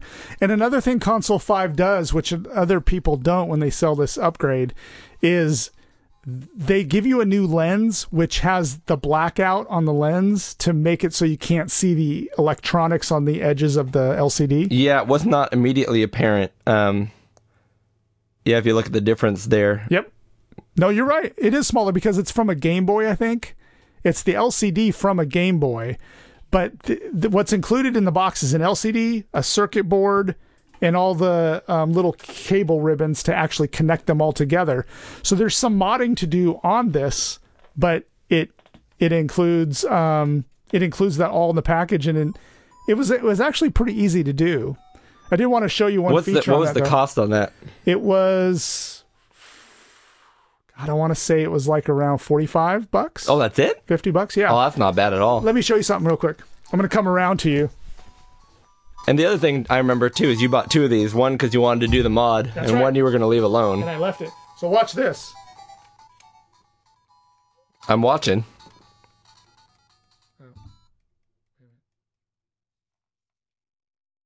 Still watching. Not- it's not working. it's not doing what he wants it to do. There is a touch sensitive button. Maybe it's because my hands are at the wrong temperature or something. There's a. Let me just. There we go. A touch sensitive button on the top. Yeah, there's like the little button that presses against the top, and it um when you hit it, it will dim the. It'll there's five different settings for the. Oh, like brightness. Uh, Brightness. Weird. Yeah, but I don't know what. And There, it seems there it is. It seems like it typically works. Oh yeah, there you go. See that? So like there's low, and then there's. That's high. crazy. And it's sensitive. It's a little touch thing that pushes against the top of this. So hopefully you can er- hear Eric on mic there. Uh, but yeah. Yeah. there's a. Uh, you don't see a button on the top of the Neo Geo, but on the top of that screen, it can sense your finger touching the top of the device. Yep. And it changes the screen brightness five different brightness levels. So anyway, that was uh. For 45 bucks, that might be worth doing. I just I'm a little turned off by the fact that it gets smaller. It does get smaller, so you you have to make your peace with that. But I will tell you that I've never had a better month of playing the games on the Neo Geo Pocket. It makes a world of difference to me that, Yeah. that it's a bright screen that you can see the games. I mean, I I I've, I've it's been a whole new world to me. So Yeah, no, I, I love gotcha. it. That's cool. Let's see if we can find Tim. Yep. All right, so Tim is on the line. Tim, how are you doing, sir? Hello, guys. How you doing? I'm good. I fe- I feel like you just woke up or something. Like you have energy. Uh, well, I, I, I just woke up. I don't know about the energy bit. Well, we are at the end of the night with three beers down and a fourth coming up so- soon, soon here. So um, I'm going to rely on you to keep the energy flowing. Three beers in, nice. how that's how how- have they been this time? I'm I'm keen to hear them, but just just give me a quick rundown. They've been good. They've been pretty good. Been roughly, yeah, good. Nothing great, though. So we have a peanut butter and jelly cream stout from Yolo Brewing Company. We had a Dust Bowl pale ale, and then we had a Waffle Town maple brown. Oh, I like the sound of the last one. That sounds good. It was Yeah, good. they're all very, they're all very flavorful. Yes. Yeah, lots lots of flavour. Um, I've I've got my empty can of the heretic juicier than thou right in front of me. oh, so yeah, I wanted. That's one of the things I did want to catch up on is see uh, if you could um, go over some of the stuff you opened last time and let us know what you thought real quick. But do you think you could do that right now, or Um, yeah, if you want to, yeah, go for it. so? There you go. What about that beer? The uh, that's one of, if not my favorite beers at the moment. The, the that's what I have a full keg of right now downstairs. Yeah, I, I actually had that last night, and that was really, really nice. You liked- okay, can- good. Yeah, you really get the the mango in that. I don't think I'd want too many of them because it is quite a sweet beer, isn't it? I I like a full keg of it. I don't see what the problem is.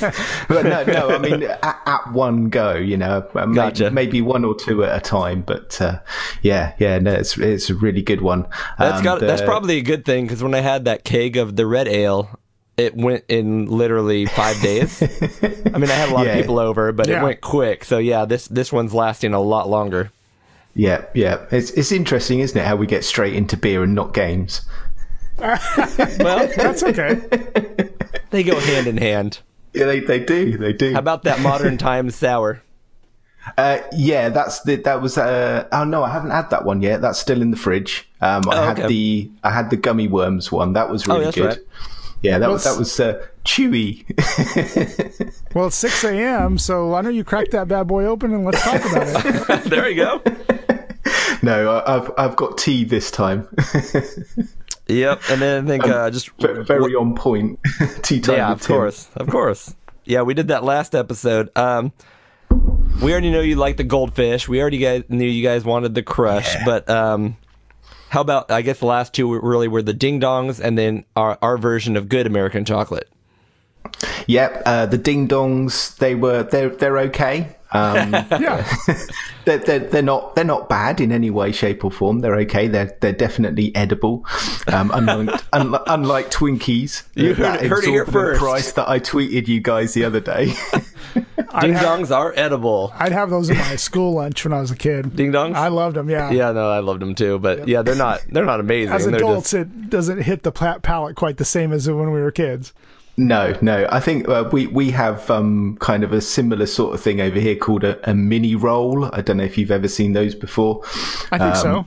Yeah, yeah, and they're they're kind of like standard fare um, in lunchbox mini rolls, and uh, yeah, you they're go. very similar sort of taste to ding dong. So yeah, they're, they're There you fine. go. They're fine. Yeah, yeah, that's all good. And then the Ghirardelli um, chocolate. Yep, that's like that's that? really nice actually. Yeah, yeah. I like the uh, the peppermint bark one because that's Yeah. the Oh, yeah. is that the the milk and the white chocolate mixed together. I think the Yep. peppermint bark one was. Yep. Yeah, yeah. That was that was really nice. And the salted caramel that was a good one as well. So yeah, thumbs Yeah. up for that one. My favorite's the salted. Yeah, the salted that caramel stuff. one is really good. Yeah, we just bought another 12 pack of the crunchies. Oh yes, yeah. Yeah. my my daughter loves those, but the problem is she wants to share them with everyone at school. Oh, she'll, yeah. bring 'em No. whole, she'll bring she'll bring 'em whole crunchy bars. Like she took three of them and just gave them out. to people. Yeah, my daughter does that too. I was just like, oh, I know. Why do our kids have to be all caring and giving and I know. stuff? Where did they learn that garbage? exactly. Sharing the crunchy love. Well, I want to. I want to get a flake over here so Eric can try a flake because I I think that's a unique t- taste as well. yeah. interesting, interesting.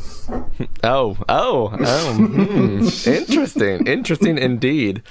Um, cool. Before we get to this large package in front of us, Yes. first item we have written down here is, um, even though it's not a news segment, you mentioned there might be some news here, Tim Drew. Yes, indeed. Yep, yep. So Yeah, um, I'm excited to hear this. I was speaking with uh, Rod from Future Was 8 Bit last night. Um, we're kind of like got some stuff that we've been keeping under the hat for a little while. Um, it's not hardware related, should I say. Um, Gotcha. But uh, we've got a new range of uh, cassette games coming out. So this is going to be Sets. called the. Yeah, this is going to be called the four ninety nine range or four pound ninety nine. Oh, wow. And we have we have to say starting from four ninety nine. Yeah. so not everything is four ninety nine, but we've got Same as your um, 999 range. It starts exactly there. that's right yeah it starts there yeah yeah um, so we've got a few titles that haven't been released on particular formats yet so coming up we've got uh, crazy blaster uh, which is the one on the Commodore 64 on cartridge at the moment from Misfit. Misfit, right? Yeah, that sounds Yeah. like a Misfit game. that's it, yeah. So that's going to be coming out on the Amstrad, Cody. Yes. Wow. I don't know why I love this system, even though I've never even seen one or touched it. But I have my heart belongs to Amstrad right now. Yeah, I, th- I think you will. You that will be even more so when you do finally get one. We'll sort that out. Um, and a Spectrum version is also coming soon. Um, the good thing with the Spectrum version, it's a 48k version and also slightly enhanced for the 128 with a bit of different sound and some spot effects and bits and pieces. Now you have to you have to amend that. It's slightly enhanced for the 128 and or the next. Uh, yes, indeed. Yeah. Yes. Um, uh, did you did you see that that picture I tweeted uh, last night of the uh, of someone getting Somebody uh, received it, the yeah. next- yeah yeah So the- Well, he's the only- actually he's actually in a place called Dorchester which is not far away from me so I might have to send him a message on Twitter and say say come can I come down and see your next please oh, by the way, my name's Tim. yeah Yeah, I was a little worried about that because, of course, not worried, but I know obviously the UK is going to get it first because that's where it's shipping from. Um, but someone mentioned on there that that um, they thought that the standard next would ship first, and that the accelerated ones would be later. Yeah, I, I, I think that's the case because this guy, uh, when he posted it on Twitter, he's um, opened his one up straight away and put extra RAM in it or something. So, Gotcha. Yeah, mine's accelerated, so hopefully it doesn't leave me too far behind. oh right, okay, well, no, it sh- should be good. Should be good. Um, whatever. I mean, you're going to get one, so that's that's the main thing. Yep. I'm, I'm well well gel. Well, I'm, hopefully I'll be able to get it before the next show. That's my yeah, goal. fingers crossed. great. Okay. So yeah, so moving on, we've got a a, a Vic twenty game called Pumpkin coming out. Um, now that I Ooh. believe is is this is that the same one by uh, the guy that did Nibbler? Is that the one that I played? Yes, I think so. Yeah, That I yeah, So loved. we, yep. So we got a physical version of that one coming out. Um, then, of course, uh, we're going to put Nibbler onto tape as well. So that'll be on on the Vic Twenty on tape.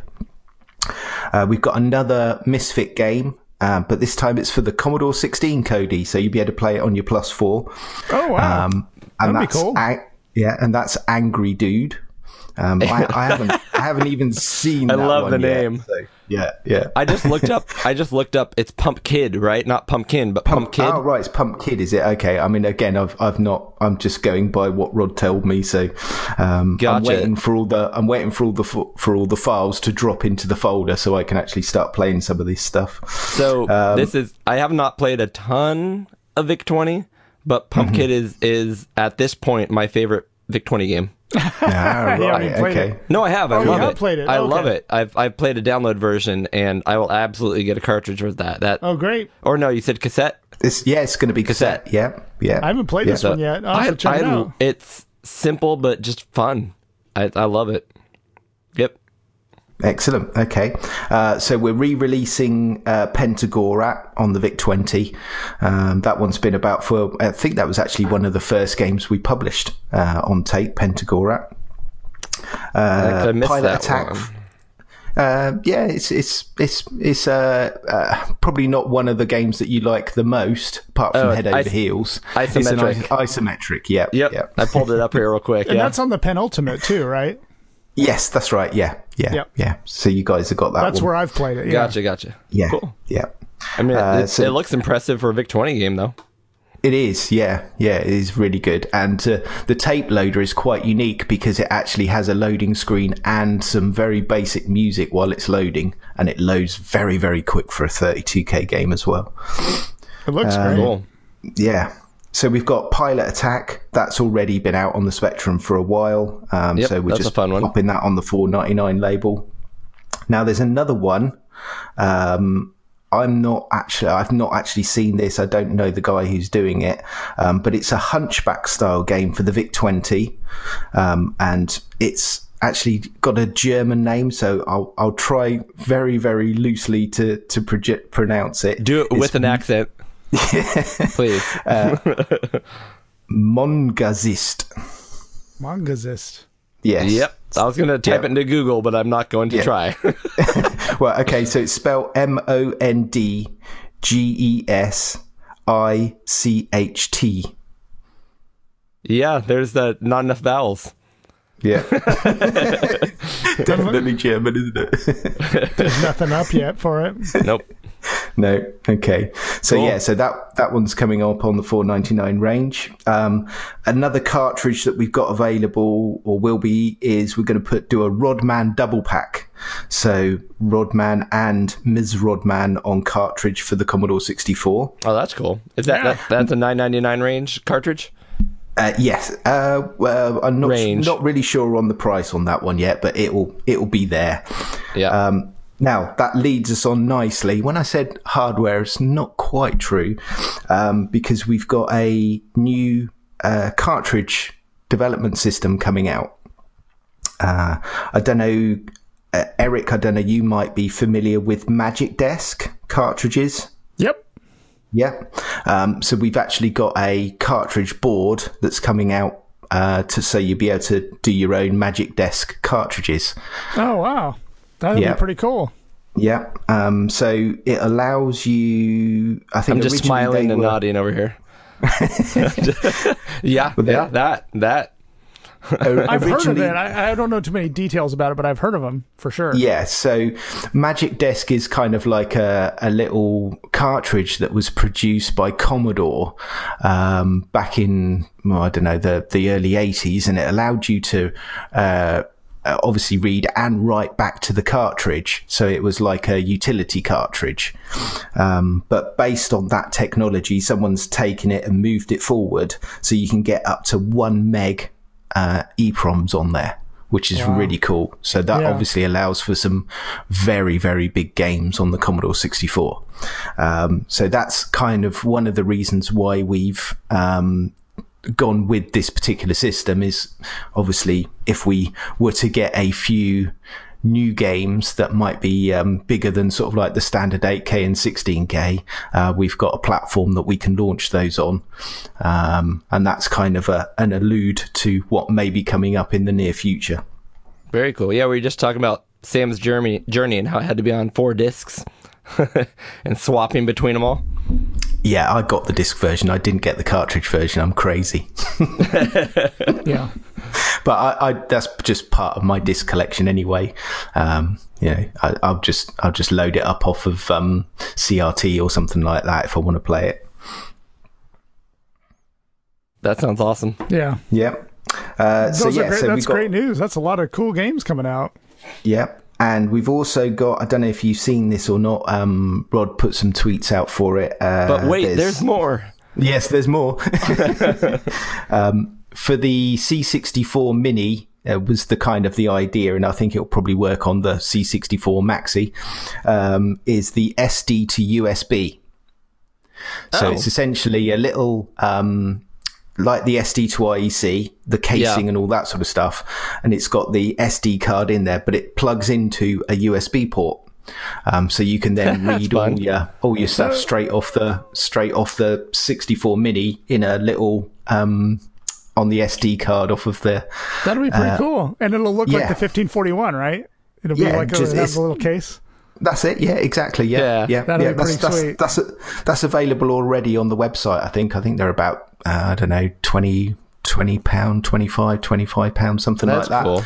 um, so yeah they're they're available already That's cool. So that's not really a uh, performance enhancement or anything. It's more just kind of a n- novelty to get that 1541 on the side there. Yeah. I mean, you you can do everything you can do with a normal USB stick. You know, it's, Yeah. it's no different to that. Um, it's just just like a novelty, so you can have it, plug it in, um, and uh, yeah, it looks like a little uh, fifteen forty one to go with the C sixty four mini. No, that's really cool. That, that's kind of like when the uh, Genesis Mini came out. Uh, we couldn't get them over here, but I think in the UK they had the accessory pack, so you could shove a fake uh, 32x on the top, and you could shove uh, I think The a CD mega under CD at the yeah, you bottom, could, yeah, yeah, yeah. Yep.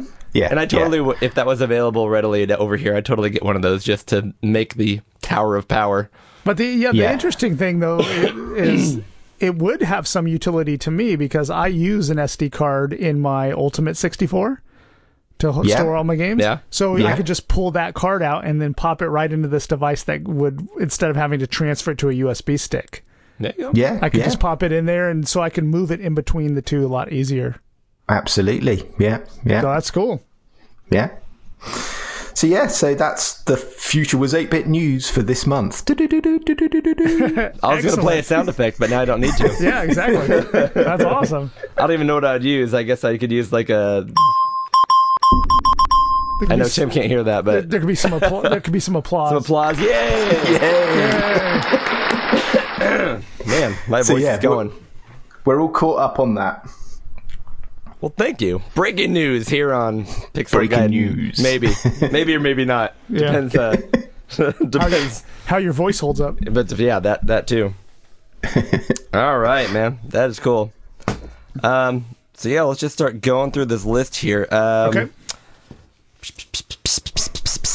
So, Tim, you didn't w- right before you hopped on here. I bought um, one of Eric's Amiga 1200s. Ooh, So I, nice. n- I now have the full set of Wedge, Yes. as does Eric, which is extremely cool because now I can play AGA games. A twelve hundred for the win. Right? Yeah, it's a pretty nice one too. The case is in really good shape. So I mean, Um, Yeah, it's uh, it yeah. should be a should be a great one. I'm just staring Uh, at it. Yeah. I love my twelve hundred. I I recently got um I my both of my twelve hundreds was kind of like sitting in the background for quite a while, and then when I went to uh, Swag late last month, uh, the Southwest Amiga group, um, I got. Uh, my 1200 back up and running because I wanted to take it with me. Um, and, uh, yeah, it's really cool. I've actually got, got it back working properly and I'm using it now. So I've been diving into some, some games on that from time to time. But my problem is whenever I power up the Amiga, I go straight to Pinball Fantasies. I, I, Yeah. I don't know what it is. a I beautiful just, game. I just can't stop playing Pinball Fantasies. That's a great one. I always Yeah. do cannon. I always do cannon fodder. Um, did, did the pinball games have um, an AGA version? They did. yeah. Yeah. I've only played Yeah. the standard, so Yeah, and will they have to came do that out now. on the Yeah, it came out on the CD32, so I've got um, the original of Pinball Fantasies on the CD32 as well. So it's got some enhanced music and uh, obviously loads a bit quicker as well on that. Well, depends if you're using it through WHD load, I suppose. Very cool. Yeah. All right. So moving on, I've got a little one here. Uh, if you guys remember, I love the game Cuphead. Yes. Um, I played through that within the week. I just couldn't stop myself, and uh, went to the fancy establishment here in America called Target. The boutique. Yeah, Yes. The Um, equivalent of Tesco's over here, I think, isn't it? is that what it is? I think so. I think you're right. Uh, Yeah. Yeah. Anyways, they had this random Cuphead Chaotic Casino construction set for sale for seven bucks. Seven bucks. Seven blow it bucks. out. So it that was I a didn't- what? Say that again, Cody. It's Cuphead Chaotic Casino construction set. Wow. Right. um, I actually didn't even know really what it was, but I'm opening it right now, and it looks like it's um, it's like a Lego set, but it's got decals and like dice and stuff in here. Those are straight up like Lego pieces. And if you look at the, it's got you know, it's Yeah. got Cuphead and Mugman. And then uh, if you look at it finished on the back here, you got the devil overlooking a casino, and it looks really cool. For seven bucks, I'll build that with my girls and uh, put it on the shelf. I think it looks killer. it looks really cool. and it's got the, the old timey box, kind of like the old uh, tin toys, Yeah. with like the brown cardboard and like the kind of weak ink on it. It's pretty amazing that that showed up in Target. Right? When I saw it Yeah. there, I'm like, oh hell yeah, seven bucks, Yeah. cool, Random things that appear in Target. right? that should Hey, be a I've new got a- segment. I've I've got a vaguely interesting fact about Cuphead. okay. Uh, did you know that uh Cuphead is now available to play if you have a Tesla Model Three? What? I did. Re- I did see the news article on that, but Oh, I it didn't. plays on the screen. yeah, it plays on the Yeah. screen in there. I, I cou- I- I only why couldn't you quite stopped, I think. convince. Yeah, I cou- couldn't quite convince my wife that was a reason that I needed to buy a Model Three, but So you end up with the MG. yeah, ended up with the MG. Yeah, Can't play that on the MG.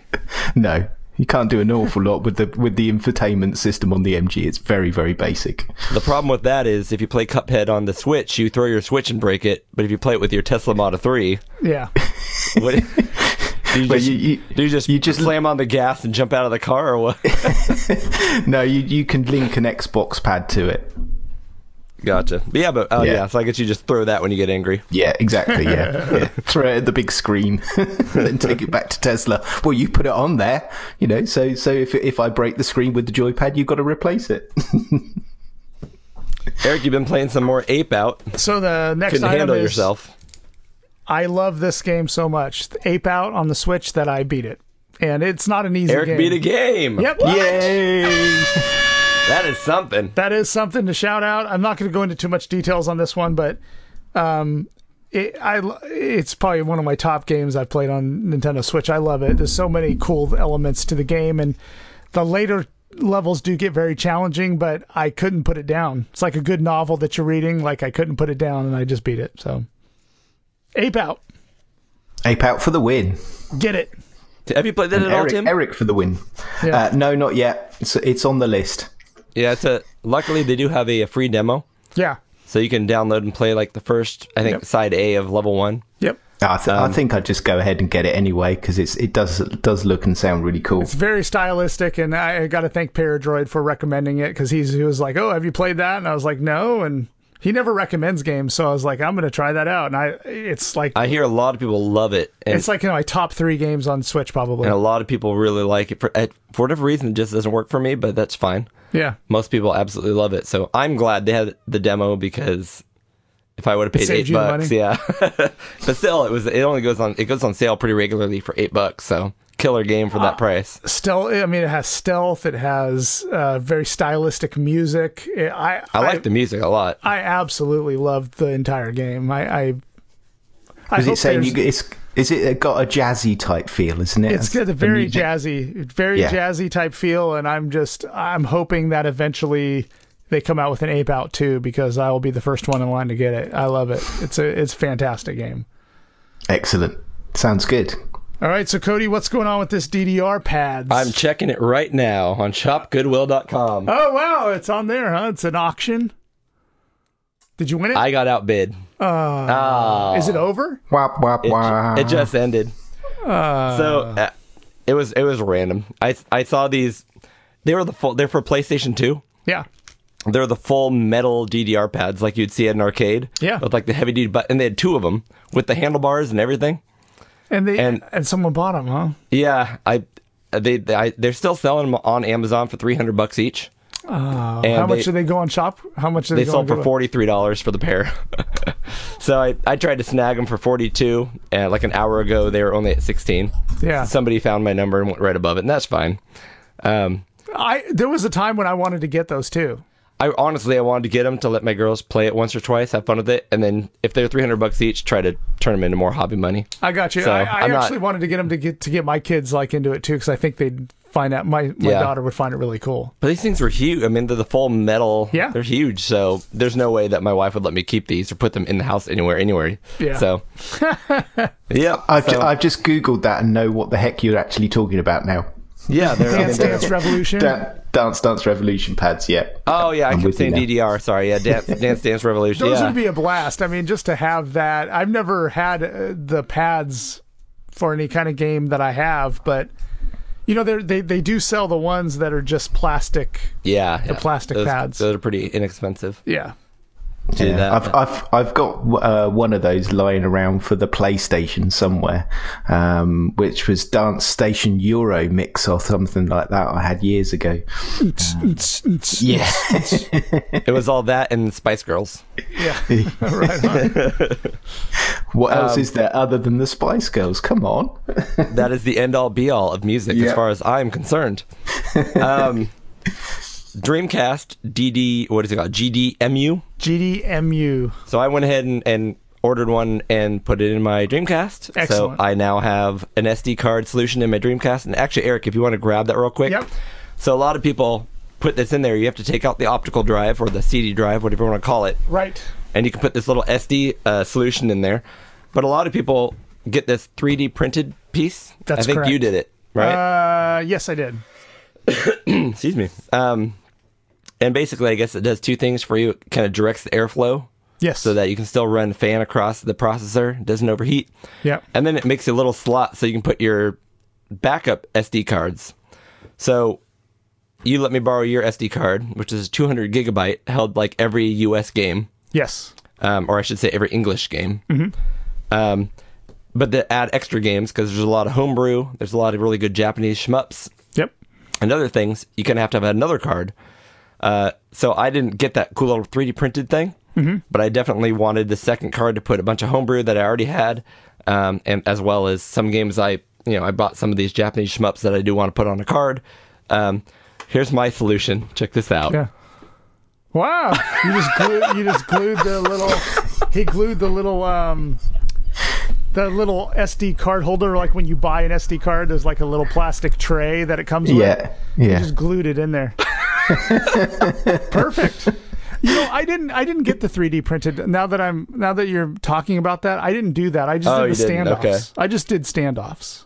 I don't have my perfect button. I just Japan. I have Japan. I don't have perfect. Eh, that fits. Um, I didn't get. I didn't have the 3D printed. Okay. Thing. So I, I, I should do your solution too. Yeah. so, anyways, it's hokey, but it works because I don't. I'm not going to remember which card's which. So I have one inside the the unit. Yeah. to hold all my games, and then I have my backup one out here. Mine just sits on a shelf, and I hope that it doesn't get lost someday. So that's not, actually not a bad little solution. I mean, you're not going to use that for anything else anymore. And I have multiple Dreamcasts, so And, exactly. And I'll I've- keep I have one two in- of them as well. yeah. I, I need to get that done on mine. Um, I uh, I really want to get into a lot more Dreamcast games, and like you said, Cody, there's there's there must be some awesome Japanese shmups on that. So I've, Oh, I've there got is. to really get in and try those. Yeah, and when after I did that, I started playing through a couple of them, having fun. But I already told Eric here that I just got stuck playing Sega Bass Fishing. I've actually got one of those um, uh, rods as well, the fishing Oh, You, rod uh, things. We were, ju- yeah, we, we- yeah. we were just talking about that earlier. Yeah, I need to get Oh, Yeah. one because Yeah. I love the Sega arcade fishing games. They're so much fun. I might go looking for the rod now if you're, you know, to get into that. That would be a fun thing to get into. All right, the next topic on our list I've been waiting to hear you guys talking about talk about. So I'm going to let you and Eric take this, Tim. But I'm not very nervous about talking about this because are we going to talk about too. spoilers at all? Well, how far did you guys Okay, so I got to the where where it says end, like the end with the shocking reveal at the end, but I didn't go too f- much further. But I did go a little further to find out kind of the twist. Okay. I'm not quite. So I don't know. I don't know what we can reveal without spoilers. We might have to wait until next month to talk about this. 'Cause, yeah, I want to get through it now, but it's like I did just didn't have time. It's really not a long game, but it's we're talking about Doki Doki Literature Club, by the way. Yeah. Yeah. Yeah. Um, which is a free game on Steam, which I highly recommend anybody who is Yep.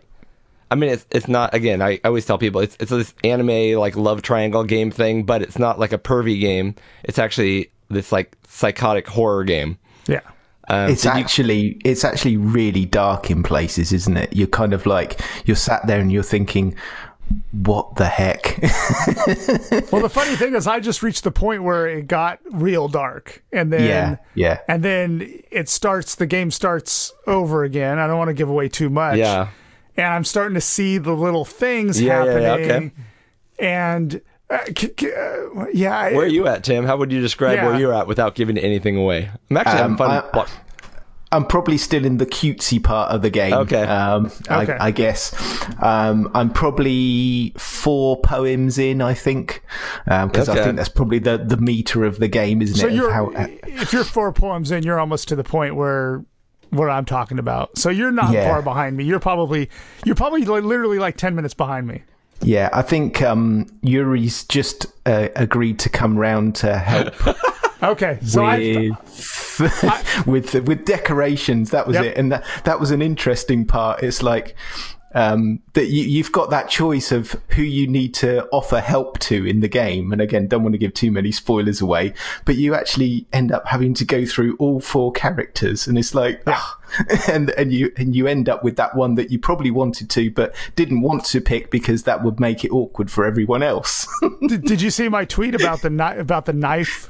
Because I don't, again, I'm not going to give away too much, but I got real nervous. I was like, oh, sh- oh crap! This is, now, now we're talking about knives. But you, you- I think you're coming up on that real, real yeah, soon. it, it's it's starting to get a little bit edgy, and you're kind of like, okay, right, we're something's gonna- gonna, something's gonna kick off here in a minute. we're gonna have to wait till next yeah, month. because I don't want to give I it want away. you guys it's to- hard to not talk about it um, because remind me when we do talk about this next month because my son actually went over to a friend's house about six months ago Okay. yeah, because I, I was driving my son to uh, track practice and he goes i was like he's like we were talking about the podcast and i was like yeah we're talking about this game called doki doki literature club and he goes oh that sounds familiar and i was like yeah it's a game that's kind of anime and it's like these four girls and he's like yeah those four girls and they they're in a classroom and they're in a literature club and then they and then he told me the reveal at the Oh, he did. oh, and no. he's but but what his friend did is he stopped there. He thought that was it, and they and he and he didn't. And he, and he Uh-huh. Okay. was like, "This is stupid. I don't want to do. You know, this is this, this was stupid." And his friend just gave up on it because he thought that literally was the end. Okay. So I was like, I told Sam, I was like, "That's not the end," you know. But yeah, whatever. Yeah.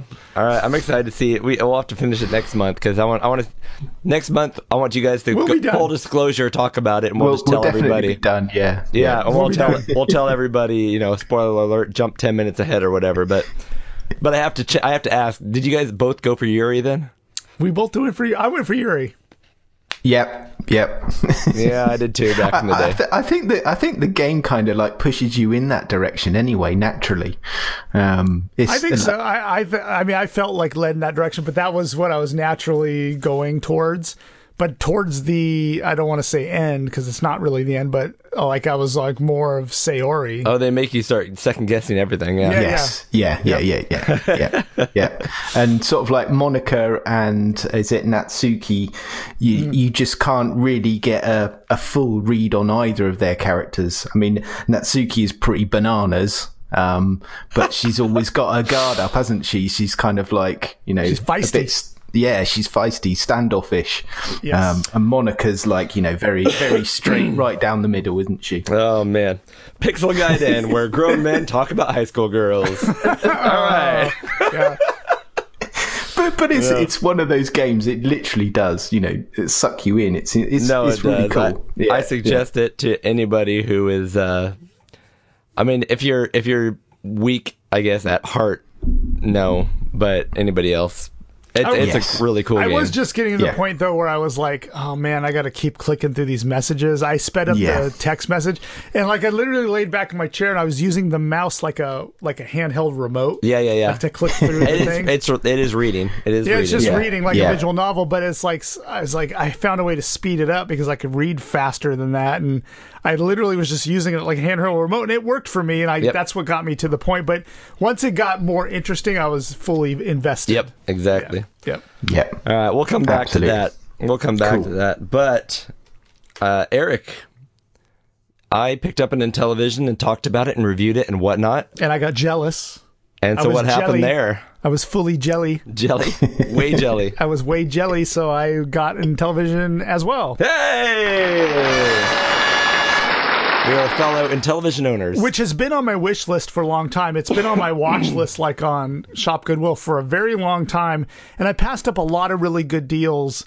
And I'm kind of glad I did because I found one locally for pretty cheap. So I was happy to do that. cool. But that, that Right. kind of leads me on to one of my things is the eBay disappointments because I've been seeing you guys both, you know, trying to trying to uh, with you in televisions and all that sort of thing, and uh, I've wanted one for years, and I, I've missed about three or four on on eBay just recently. The the prices are just going stupid at the moment, so Yeah. it's really I disappointing. feel like they're literally jumping up over the last couple months. They're like Yeah. just now Yeah. jumping. Yep. Um, it's a cool system. Yep.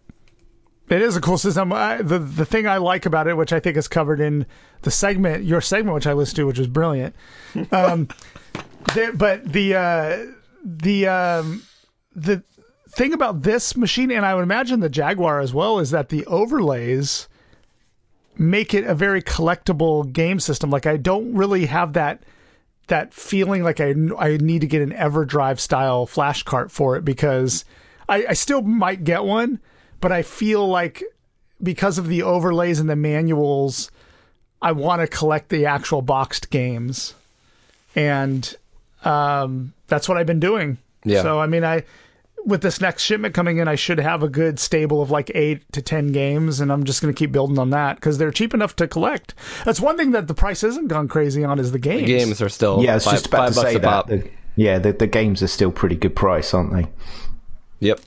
So I wanted to touch on that because I did mod mine. Yes. Um, And we both had very different experiences modding it, I think. we both modded ours. That's right. Um, That's right. mine did come with the IntelliVoice, by the way, which is cool. yeah. Um, I made sure of that. But yeah, my mod, I did the three uh, composite out the side, Yep. which I've got some flack on from some people, but whatever. Yeah. Uh, it's the easiest, most Whatevs. solid way to do it, in my opinion. Yeah. Um, without Hopefully I shut that down pretty fast because I was I tried to be pretty uh, straightforward with the guy. Like this is my television. I don't give a- I don't really give two craps what you say or Yeah. what I do to it. Exactly. It Yeah. works really well. It, the picture looks really good. Um, the RF actually didn't look bad, but my big thing is my monitor doesn't accept RF. Yeah. So I, to use my same monitor I use all my other systems on, everything is being converted to composite or better. Yeah. And So- oddly enough, my RF did look kind of bad because my Atari 2600, the RF looked pretty good. This particular one, it's probably has to do with some components and that are aging or whatever, but mine didn't look great. So I was happy I did mine. Mine looks great with the mod. And I got the same exact mod you did. Yep. Yeah, because I saw the eBay one where it's the green PCB, uh, all that. But I had what seemed to be an easy mod for me. That it took me three hours to do it, and it it was I was sweating bullets. Like I thought I like at times had ruined my Really? Intellivision because one of those little plastic ribbon cables actually cracked when I applied So heat to that's it. the weak part. Yeah. Yep. Eh, but it, it cracked upwards, not across, but it cracked upwards to where it was split, and I Yeah. had to kind of almost melt the plastic back together to keep it together to fit into the back of the slot. But I, it all works, and it's it's fine now. But it was touch and go for a while. I was really not happy that I.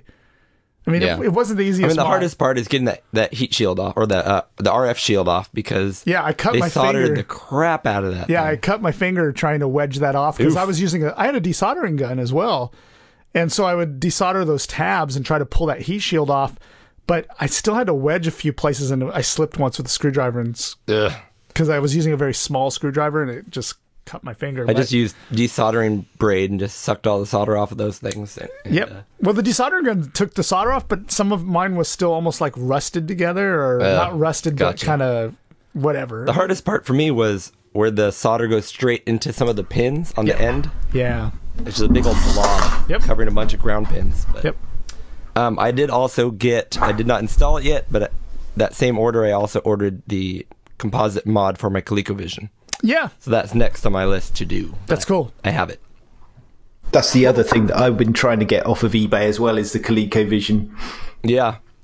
I just, those those two are definitely ones that I really want. Uh, You know, the ColecoVision I definitely like more than my Atari, Yes. yeah, but yeah. I do have to say the Intellivision I like more than all three of them. Yeah. And I think it's just because the games they created for the Intellivision are so much different. They're more Yeah. playable today. Although the ColecoVision has some great for its time. It has arcade great ports. arcade ports. Yes. Um, I would never want to play an action game per se on the Intellivision. I Right. typically want to play the strategy simulation type games. Yeah. Yep. what was it? The was it Advanced Dungeons and Dragons you you got there on the um, Intellivision? Was that the one? Yeah. That was, that was one of them. And that's yeah, a we- fun game. That's really cool. That's just Yeah. straight up fun. I mean, I, I actually spent probably three hours playing that once Yep. and beat it, and then played it on a harder level, and it, it's a that, that that's a great little game. And I got Night Stalker too, and that if you like Berserk, Night Stalker is amazing. Yeah.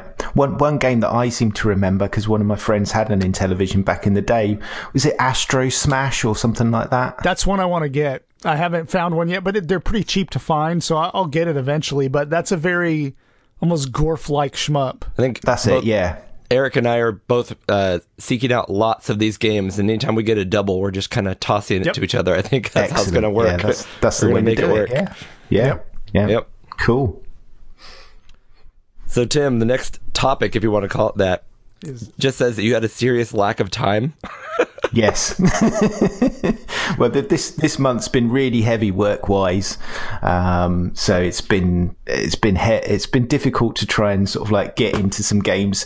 And uh, c- to be honest, uh, that's why Doki Doki has been quite good for me because it's been on the laptop, so I've been able to sort of I haven't had to you know go up into the into the loft space where all my retro stuff is, and you know go through bits and pieces and go go through all that stuff so i've been able to just sort of like steal 10 15 minutes here and there um if it's possible to play that just for that length of time i lost another hour to it last night Yeah, I, Um, I- but- and I totally agree with you. Like it's, it, I had a pretty rough month too because work was really busy. I worked almost every weekend, um, but I, I, um, I, I actually uh, we mentioned this before you came on board, but we, um, I modded my Neo Geo Pocket Color, so I, I put an LCD backlit um, screen in it.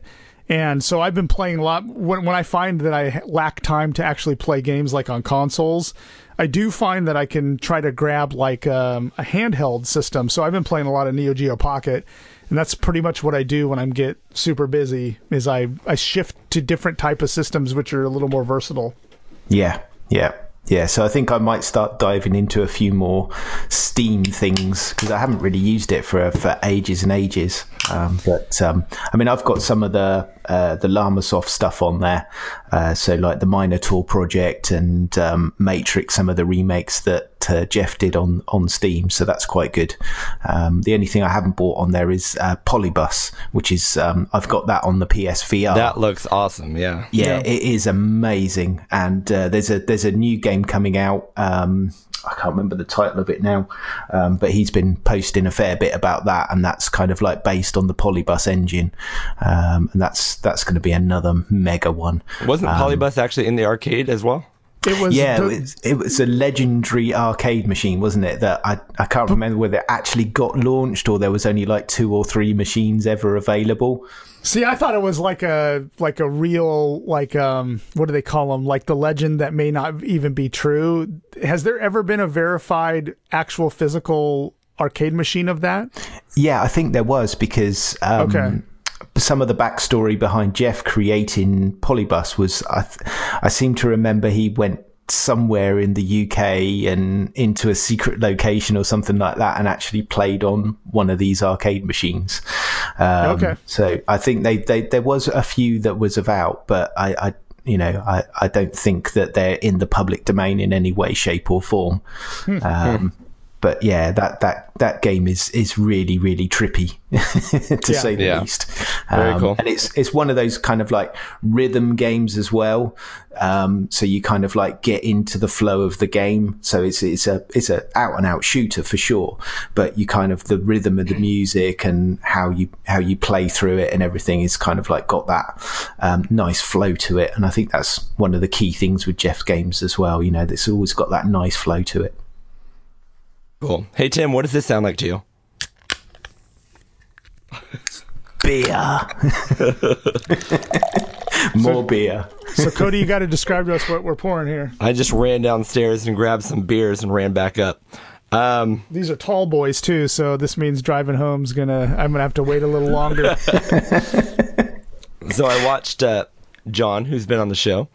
I watched his dogs for a couple days, yeah. and in a thanks, he brought me a four pack of Almanac Beer Company barrel aged raspberry super oh sour nova, not supernova, sour Sour nova. Nova. Wow. Barrel Sour aged raspberry. Nova. yep, so tart, refreshing, real fruit, sour, delicious. I'm eager to try this. Do you, have you, you've had this then? Uh, I've had one yesterday, Okay. so air cheers. Cheers. There we go. Are you- Mm-hmm. And Tim, what are you having there? Some tea or coffee? You you diving into the coffee? Uh, no, I, I had had tea this morning. I'll probably go for a coffee in a bit, actually. All right, Eric. we have reached the point in the show where I need you to grab that large box behind you. Yeah. it's like Christmas in February. With much quicker shipping. So, have you mentioned this on the podcast yet? Or So, uh, I don't- I mean, I haven't mentioned what's in the box because I'm I'm not certain 100 percent what's in the box, but I do know the thing that's for me. I think, but yeah, I'm gonna I'm gonna I'm gonna take my headphones off real quick so I can prop this up. Hold on. go for it. Go for and it. we're gonna need some cutting implements. Cutting implements. definitely need some cutting implements. How about sharp Th- those will scissors? work. Okay. Perfect. Do you want me to dole this out like like Santa on Christmas, or you want me to prop the box up here? Yeah, dole it out. There's not enough room. All right. I'm getting very bassy right here. Yeah. Yeah, I- Do you enjoy, enjoy the bass notes of my voice, Tim? So, so Cody, how's the beer while Eric's opening? Very it up? sensual. This beer is very crisp and raspberry and soury, and I like it very much. Cool. Um, it's Okay, before before we get into the retro goodness, look at what we got here though. Oh, I see Flakes. I see flakes. oh wow! Look at all this. Goodness, all these crunchies, which Eric doesn't need because he got a ton, so I'll just take all these. a star bar, Oh wait, I'm gonna keep. Cadbury Star Bar, which Yeah, peanuts and car. Ooh, peanuts and caramel. Is this like a payday? It might be. You you guys probably don't have paydays over there, do you, Tim? uh, uh, yeah. We well, we, we do and we don't. I mean, obviously they're imported, so um, we do. We, then it's not a sort of like a regular one that, that we have over here. Is a Star Bar kind of like that? I would I would assume so. Yeah. The reason why I sent those is because um, I I don't know if you remember on, on Twitter a few days ago there was um, I think it was do. Vinny from Free sixty four said was talking about chocolates and that sort of thing. So I thought I'd send those guys over and see if it does actually rip your teeth out. Yeah, I don't. I don't. we'll see. I just showed Cody this one. This is interesting. Uh, not a great combo that says it's shrimps and bananas. yeah. It is literally a bag of candies that have shrimp and banana Ooh, shaped candies in them. interesting. What on earth? And then this one, I can't imagine milk bottles being terrific They're either. actually really nice. Are they really? yeah, yeah, yeah. My goodness. Well, I'll have to Oh, take your wow, word this- for now. Eric's going so fast right now, I can't keep up. This is awesome. I'm gonna let you open this. 'cause Okay, well, thi- I'm- this, actually to me is amazing. I, I think what's in that bag Okay. is cool. So I'll let you. I'm gonna I'll let get you there open right that. now. I'm ch- trying to figure out what a Frito bar is or Frito Fredo. Fredo. Yeah, Fredo bars. It Yep. d- Actually, th- it's funny because the rest of these are huge and chunky. These double deckers, I don't know what that is, but they look amazing. Double deckers Um, are double deckers are sort of like um, nougat uh, on top, covered in chocolate, and then they've got sort of like a crunchy base. They're really That- really nice. That sounds amazing. I know I love Does sound flakes. good. Yep. Uh, haven't- crunchies, of course. I don't think I've had flakes, so that's gonna be new to me. But this free Fredo feels like an empty bag of nothing. It's the weirdest thing. yeah, it's they're, like they're really really light, but they are very nice. Almost Very like a Moorish. wafer. Is it like a wafer? No, no, it's a, like a little um, chocolate bar. interesting. And then uh, fizzy cola flavored lances. Yeah. Is that is that is that like s- do you, you know those soda bottle caps? They're, they're quite Willy Wonka? sour. They're quite sour tasting Okay. those ones. Okay. That's Sour why I sent cola. them. You, you'll like those. Is it going to be like sour milk bottles? no, no, the milk bottles aren't sour. They're, they're just sweet. They should be if it's milk. yeah. You're gonna- Have you, you, I'm sure you guys have had those uh, every flavored beans, the jelly bellies. Yep. You've had those, right? Yeah, the, the, and they, you've got like the random flavors in there, don't you? You just don't know what you're gonna The get. gross ones, yeah. Dude, the sour milk will make you throw up. It's awful. oh, this I don't know what this is. Oh, Eric's pulling out a couple of cans of something. Here we Uh-huh. go. oh, the Wild Beer Company Oh yes, I love the wild beer. cup. salted caramel chocolate milk stout. Oh, that's the one that he, he was telling us about. That's it. Yep. Yep. You got the your two same, cans of that. They're both the same, but um, yeah, you're Millionaire. gonna keep these here. We're gonna have to chill these and then have them on the next show. yeah, we will. Yeah, they're they're really good. They are. Yeah, these guys made the uh, that um that sourdough ale, which I freaking loved. That's it. Yeah, I still haven't been able to get hold of any of those yet. That was so unique. That's cool. Thanks, dude. What Yeah, else you those- got there then, the Eric? beers are All right, good. I'm opening. I- I- I, am gonna open this bag, Eric. Okay, so go ahead and open that. Oh, that is cool. This is something I No, we're gonna, cus- we're, we're gonna have to take share custody of those. Yeah, well, there we go. um, I'm looking at a bunch of Sinclair magazines, which, of course, never made it here. Nope, which is a shame. Crash, Your Sinclair, and Ace, which I'm not familiar with Ace. Ace. Ace is a multi-format magazine, so Okay. they they covered all the different uh, all the different formats. Man, these are cool. I've got a massive bunch of all those magazines, so Yeah. I thought I thought what else can I put in there that's not going to weigh quite so much? I thought, yeah, okay, let's let's put some magazines in there because I That's know you I know great. you collect the Crash annuals, so I thought that might go well with that. Well, and, and I've never seen an actual Crash magazine or your Sinclair. I've never seen an actual one. I've seen No. the scanned in ones. I have the annuals, but I've never seen the actual one. I'm actually going to read these comics and everything that are in here. it's so cool. I didn't know there was Well, you- comics and So, yeah, so in the Crash one, you should have the Jetman comic, and and they were actually doing a, uh, I think they've started a Kickstarter for the for an annual, just dedicated on the Jetman comic that was really popular back in the day. that's cool. And then I'm looking at this cool little uh, Christmas list of different joysticks. Yep, We've got the 125 special, the Comp Pro, the Professional, the Terminator. The Speed The King thing- is in here. the thing that's really cool in those is is the adverts. Um, Yep. So like they're like you know obviously full adverts for the for the original games. Um, uh, you know a lot of those ones I collect just because it's got like the ultimate play the game adverts in there, which were you know really really cool adverts and you can just literally well not that you'd want to these days but you used to just literally rip the pages out and stick those up on your wall I mean, these. I, I didn't live during the time when we had American game magazines like this Yeah, and or I'll, microcomputers, but I'll tell you about the because I mean I did. I had I got Run and Computes Gazette and a bunch of the Commodore 64 ones. weren't they all like black and white and they just had like games you had to type in pages and that's it? Well, they had that, but they had they covered a lot of business stuff as well as a few game reviews and stuff like that. I we, we really lacked like magazines that just covered games, which I would have loved as a kid. Yeah, this is like. It Well, feels you wrong guys- saying. You child guys had porn, but this is Nintendo like- Power, didn't you? Yes, we did. Yeah, I had Nintendo Power. That was a little later, but I definitely had that. Um, and that was yeah, essentially my version of this. yeah, yeah. I see what Eric's opening over here. Yes. It's harder to open, but Oh, I didn't see should do that this yet. one first before that. so one has is everything opening- made every, everything's made it in one piece? Is it all I okay? think so. It's all broken. You need to resend it all again. So Cody, do you know how long that took to get there? it's like Oh. three days for you. Yeah. Yeah. it was literally like three days. I mean, it's no exaggeration. I was like, because I it's, this package shows up, and I'm like, Tim just told me he just shipped this. That's how it happened when I got that Amiga, the 600. Yeah, it was it was literally two days actually because it spent most of the first day still in the in the place where I dropped it off. So Eric is opening a large computer-shaped Trying beige to- box I'm device, trying to do it without damaging it here. One more cut here, and I should. and I know you've been waiting for that bad boy. Yep. There's definitely going to be one for your wedge collection. That is. All right. That's almost not a wedge. That's almost just a brick. So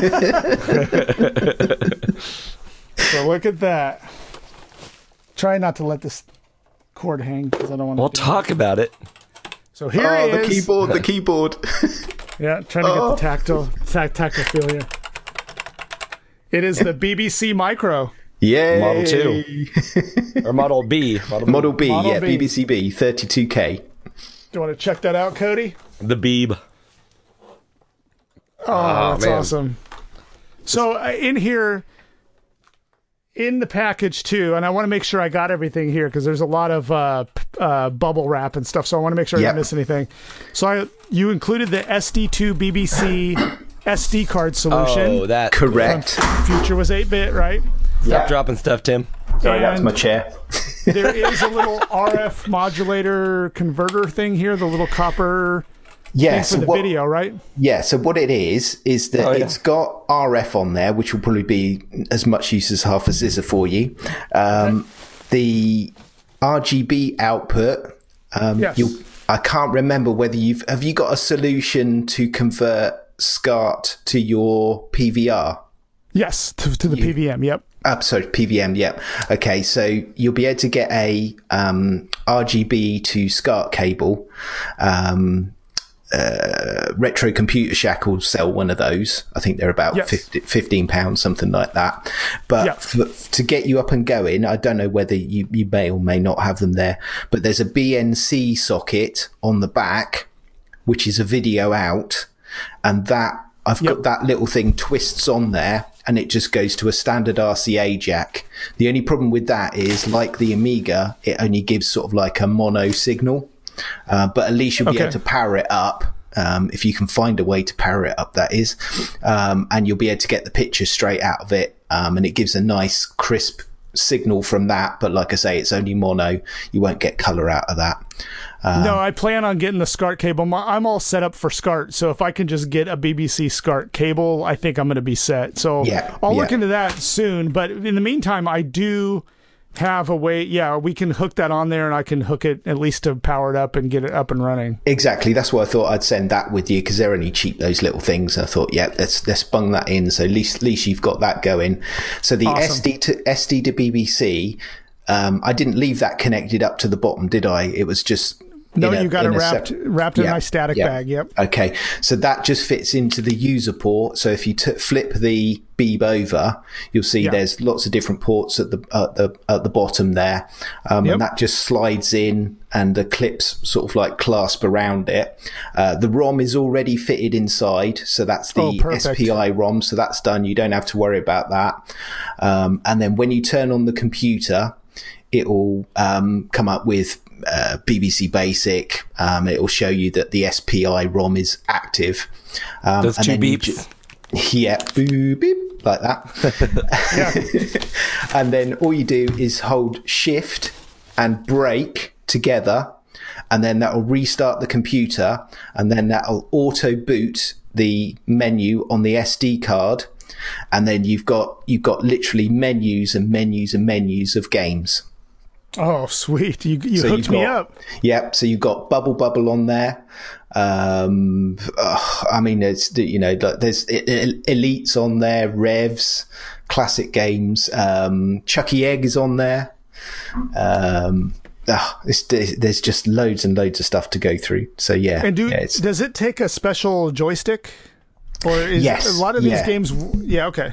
But but the thing with the Beeb is that joysticks were kind of in the minority, certainly to start off Right. with. So every game is keyboard. Um, That's so what I thought. Centric. no, no matter what it is, you know, there's a there's an option for keys. Most of the time, there's also an option to redefine the keys, so you're okay on that side of things as well. Um, so yeah, That's what I it's- realized. I didn't know too much about it, and then I was reading up on it. And it was like joysticks seem to not be that popular with the with the Beeb. Yeah, yeah. I, I've Or got the a Specky. joystick. I've got a lovely joystick around for it, and I just cannot find it. I've got a the, there's a, a a brand called Volt Mace. Um, so they're a bit like the Apple II joysticks. So they're obviously analog and a bit floppy, um, moving the round. Uh, they're not. Uh, they did actually do a competition pro version of the joystick for the BBC, which is sort of Oh, like wow. a white cream color. Um, but you know, they're, they're really difficult to find nowadays. Um, but yeah, I'm, I'm, tr- I'm trying to track one of those down for myself. Um, So I have a couple of concerns looking at this thing. yeah. Number one, when I flipped it over, a random nut fell out. It Really? always makes you wonder. Yeah, just a, just the Nut um, fell out. just a nut. I don't know why. Do you think that fell out from the inside? I, I feel like it might have, but Yeah, there, there's there's two two nuts that hold. So uh, underneath on the front, you've got two screws that go up into the into the base of the keyboard, and then there's two uh, nuts that should be tightened up on there. So hmm, okay, apologies for that. Hopefully that shouldn't shouldn't be causing too much of a problem. Oh no, I, I imagine it just that's what happens when you have two day shipping. Yeah, Hmm. Um, very and then strange. the other one is what is this plug? yeah, exactly. I plan on getting. An, I actually meant to get an inverter before, but I'll, I'll just have to jump on Amazon and grab an inverter. Yeah, because I was Make it like, I happen. didn't know whether to cut that plug off, whether you'd get one which will have that that standard UK three pin plug on there because it's a molded plug, you know, which Yeah. is original to the BBC. I didn't really want to cut it off, you know. It's like, Yeah. okay, well, that you know, it's yours now. You do with it what you want. No, no, no. I'm gonna for this particular one. I'm gonna Adapt. adapt it because I mean, like with the ZX Spectrum, I just got a different wall wart that worked, but since this one is built into the system, I'm just gonna get an inverter and just live with that. yeah, yeah, yeah. It's what what I've done with a couple of things. I've got a.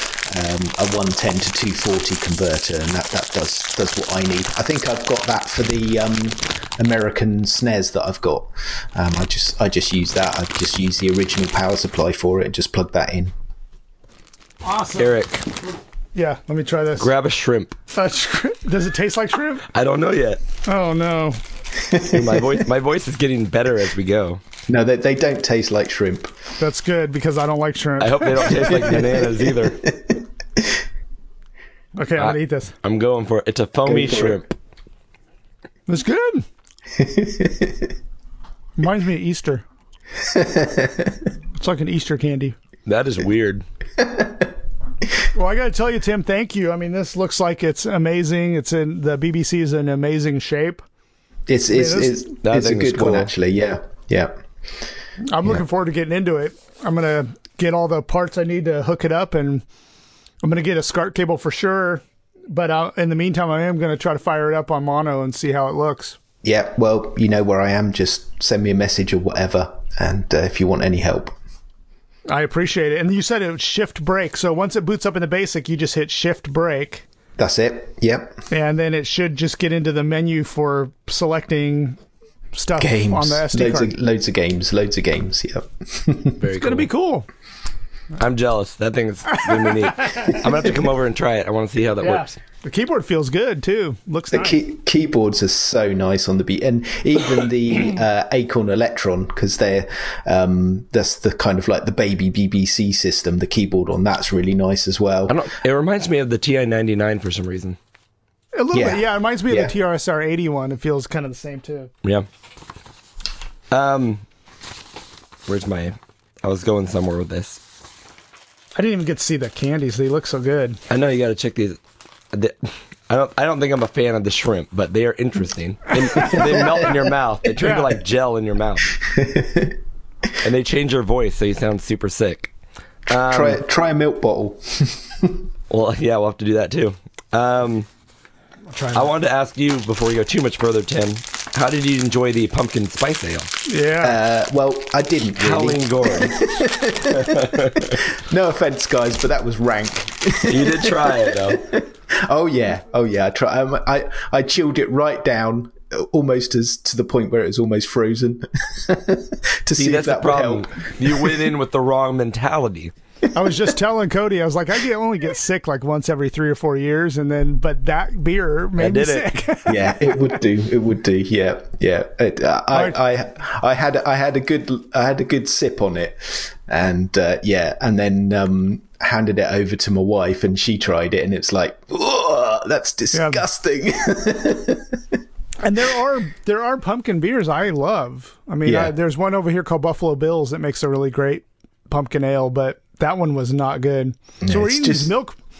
We just had it. We just tried these milk bottles. They are weird too. Yeah, it's weird. They they're they're kind of marshmallowy, but they don't taste like They've got a mellow milk a flavor, very Yeah. mellow milk flavor. Yeah. which is not something I associate with candy. Man, I wish it was my voice. I'm sorry. Cody is my losing his voice. My voice is going. That'll do it after six hours of talking. yeah, and, And milk bottles. milk bottles. Yeah, drink, drink more beer. That'll help. I'm, I'm, I'm doing my best. All right, let's let's fight through the rest of the news Yeah, here. let's get there. Eric, I'm gonna need you to carry me here. Yep. So the next thing we'll talk about, we don't really need to talk about. Well, the one game that on Neo Geo Pocket Color that I played a lot this month was um, Fossile. I think that's how you pronounce it. I believe it's a German word, right? Yeah. Fossile, F A S E L E I. This is one of the reasons I wanted to get the flash cart for the Neo Geo Pocket is so I can try this game. Yeah. Have you heard of it, Tim? Is it facili? Fossile. It could be. Sure. Let's say it's Fossile. Facili. Is that like.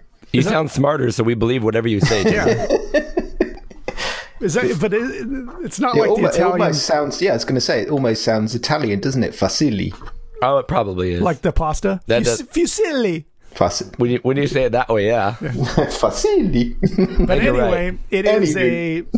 it is a turn-based um, mech strategy game on the Neo Geo Pocket Color. But it's very interesting. Like you have these things called computer chips that you program ahead of time how your mech's gonna walk. So you go like left, left, right, forward, forward, forward, or whatever.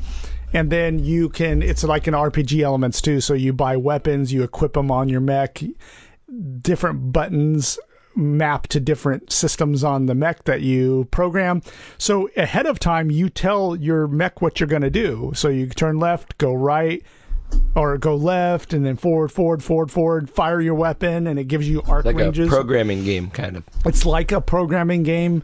It's a blast. So it's it, I had to download the manual to kind of figure out how to play it, but it's been a ton of fun. But anyway, I just wanted to bring that up because that's one game I'm really digging these days. Yeah, it looks really nice, very anime style. I've got the um, got the YouTube video up of it, seen it. Yeah. yeah, it looks really cool. And I played the SNK versus Capcom match of the millennium, which I won't go into. It's a fighting game, but the reason I wanted to bring it up was for you, Cody, because I know you don't like fighting games that much. But this one is very chibi styled, and instead of having to memorize like 20 moves like Street Fighter, these guys only have like four to eight moves. So it's almost like a little trainer for getting into fighting games if you ever wanted to to learn how to do them. They're a lot more kind of simplistic on, Give it a on shot. something Neo Geo Pocket Color. Yeah. Um. Anyway, go ahead, Cody. Next one's yours. I'll try to talk, man. I'm losing it. if you're losing it, I can help out here. so. Mm-hmm. Um, on the Atari 800.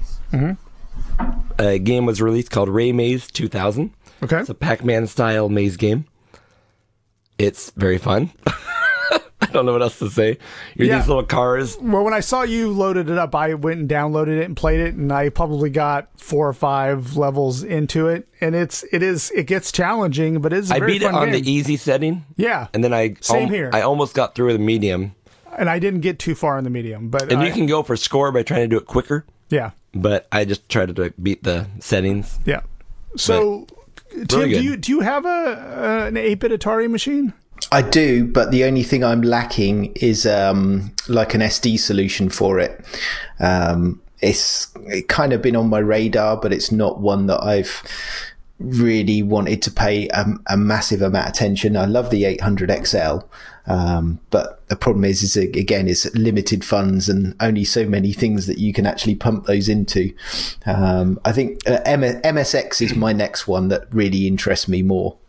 Yeah, Well, that's a fun little segue yeah, because a game called, excuse me, Who Dares Wins uh, was remade for the MX, MSX2. yep. So is that is that the game that was originally made on the Commodore 64? Is it? Yes. Is that what Yeah. it was? Yes, it is. And I, my little story about Who Dares Wins, too, is I remember the night that I was sitting there on my Commodore 64 as a kid, and I downloaded that, pirated, of course. Um, But it was an NTSC fix, and those were always iffy. Like, is it going to work well? Is it not going to work well? It it worked fine on my system as a kid, and I loved that. I even liked it better than Commando. Yeah, I liked the music better in Commando, but it was I thought it was a better game.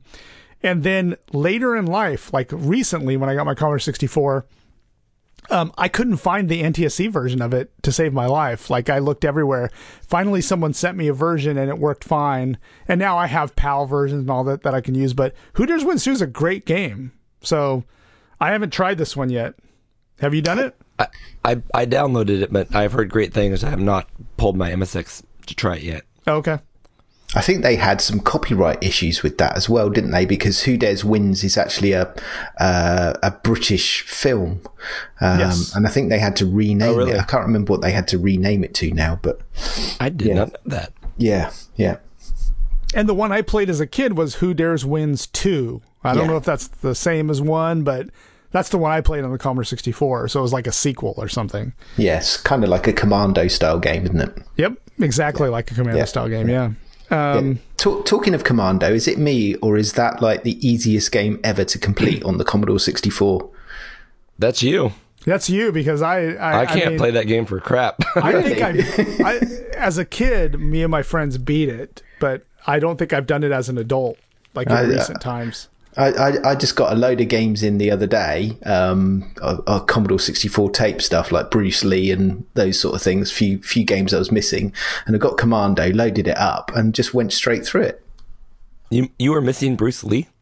Yes, I was missing Bruce Lee. Really? Well, the Yeah. physical games, right? It's a physical game, yeah, yeah. Yeah, yeah. I got Okay. it on the 800 XL, but I didn't didn't have it on the Commodore 64, so I've got Now that. that that um, remastering of Commando, did you play through that too? Uh, not yet, no, no. The remastering is really nice. Yeah. I mean, I remember when I downloaded, I was very impressed with the with the kind of visual. Not too many visual upgrades, but the the music upgrade, um, and the little chopper that drops you off in the beginning. I mean, they put a lot of nice little touches into it. Yeah, because that was a lot uh, on the 16-bit versions, wasn't it? It was on the Atari ST and Amiga, I think. Yep. Cool. Cool. Um, I'm I'm sorry, everybody out there. My voice is completely gone. Yeah. Um, I finished a bunch of games. I finished Cuphead. I finished PictoQuest. I talked about a lot of these last month. Um, Super Life of Pixel, which is really fun yeah. game we talked about. Um, this is kind of cheating, but I, I beat that that uh Intellivision Ad- Advanced Dungeons and Dragons game on easy and the second difficulty. Yeah, and I only did it. I beat it on easy, but I Yeah. Uh, didn't beat it on the second one. Yeah, I did try that little glitch that someone told us on Twitter. Yeah, You remember Go to when you the go up to corner. the right corner and then you pop up somewhere else, and it works. yeah. I got it to work. Yeah, Did it was it beneficial? sometimes it is. It's like it's like throwing the the dice. Yeah. like you don't know where you're going to end up, but sometimes you're closer, sometimes you're not. That's funny. Yeah. I also beat um Sub Hunt on the Intellivision. Okay. Um, did we talk about Gato Roboto last time? I think I downloaded it but did not play it yet. That's right. I seem to remember was- you saying something about it. Yeah. Yeah, great little four or five hour Metroid style game. I highly recommend that on the Switch. And I didn't quite b- beat Blazing Chrome, but I'm on the last level and I've only put like an hour and a half into it.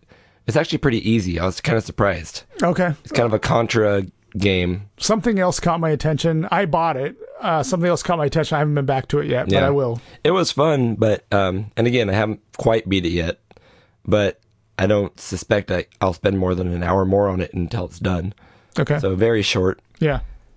And then Eric, you you played some games based on recommendations as well. So I I play Moonlighter based on your recommendation, and I did have a lot of fun with it. And it's basically a rogue kind of. Um, I don't want to say it's a rogue. It's a twin shooter, rogue style, rogue like style game. In I don't Like think when it's, you go it's not into a dun- shooter though. when you're in the dungeons. what would Action you say? RPG. Action RPG. Okay, I'll give you that. Um, and then you take your goods back to town, which I thought was a pretty novel thing. And then you have to do some basic uh, mac- microeconomics to figure out how much stuff is worth, and you sell them in your shop. And you just kind of rinse and repeat, and you upgrade your either shop or your your weapons or whatever with the raw materials that you get in Moonlighter. And I don't want to talk too much about it because you, you talked about it when you played the game. And I, I got I downloaded it and I enjoyed it very much. But the funny thing is then I went and got um, this game, Everspace. And you got a physical copy here. Got a physical copy of it for the Nintendo Switch. And if you take the dungeon parts of Moonlighter and imagine just doing it in space, like with spaceships, Yeah. you basically go around in spaceships you shoot all the people um, or you shoot the bad guys they drop components from their ship that you pick up and you can use to upgrade your ship or you take the s- parts back into the space stations and sell them that's pretty Okay. much what everspace is Okay. so, cool. but y- it's not that you don't have a shop or anything, but you you, it's almost like, and it also has kind of a bit of a flavor of uh, Slay the Spire. So Okay. you're like, that's a good thing. not a card game, not the card game part, but the part where you're going through it. The screen almost looks the same instead of up and down. It's left and right, but you going through parts of space to get to the end, and then you go to the next level. But at each place, you, the enemies get a little harder. So it's it's pretty interesting. I, I wouldn't. s- I'm not going to say it's the best game in the world. It's probably I give it a probably a six out of ten Yeah. but it's pretty interesting. I mean, it's a pretty cool game. The visuals for space fighting are pretty cool, so it's a little bit reminiscent of Elite, of Elite Okay. in that aspect. But just Um, play Elite Frontier then. yeah. But this is Everspace Stellar Edition. No, it's not bad. I think if I get more into it, it might become a little more interesting. My score might go up on it, but Or anyway, of course you can play Elite on the BBC now. uh, yes, the, where, where it came from the, from the beginning, right? Isn't that Exactly. the first platform it came out on? It is. Yep. Absolutely. What other BBC originals are there? um, Repton, the Repton series of games. Uh, Chucky Egg, I think, came out on the BBC originally. Oh. yeah. Um, what else are there? Obviously, there's quite a few Acorn Soft games. Um, uh, there's actually one based on a JCB digger. That's really random. yeah. Uh, Magic mushrooms, which sounds really interesting, and that's that's Sounds quite like Super Mario World. Yeah. yeah, it's it's, uh, it's actually a, a platformer. Yeah, that's quite a good one. But it's um it's a single screen platformer, um so just ju- jumping up and down on the same level sort of thing. That one. Um, what else is there? Oh, uh, shmups. There's some really good shmups on there. Really? and I would That's recommend. surprising. Yeah. Gal- Galaforce and Galaforce 2, they are amazing. And you will be so, so surprised at how quick those games are as well. The sprite movement and, ah, the BBC is just such an awesome machine for that. It's, it's really, really is good. Sound like they sound like ripoffs. Yeah, yeah. I'm looking Complete forward rip-offs, to it. yeah. but they are That's brilliant cool. games. Really, really good games. Yeah. Awesome. Yeah. Super cool. Yeah. I'm looking forward to it.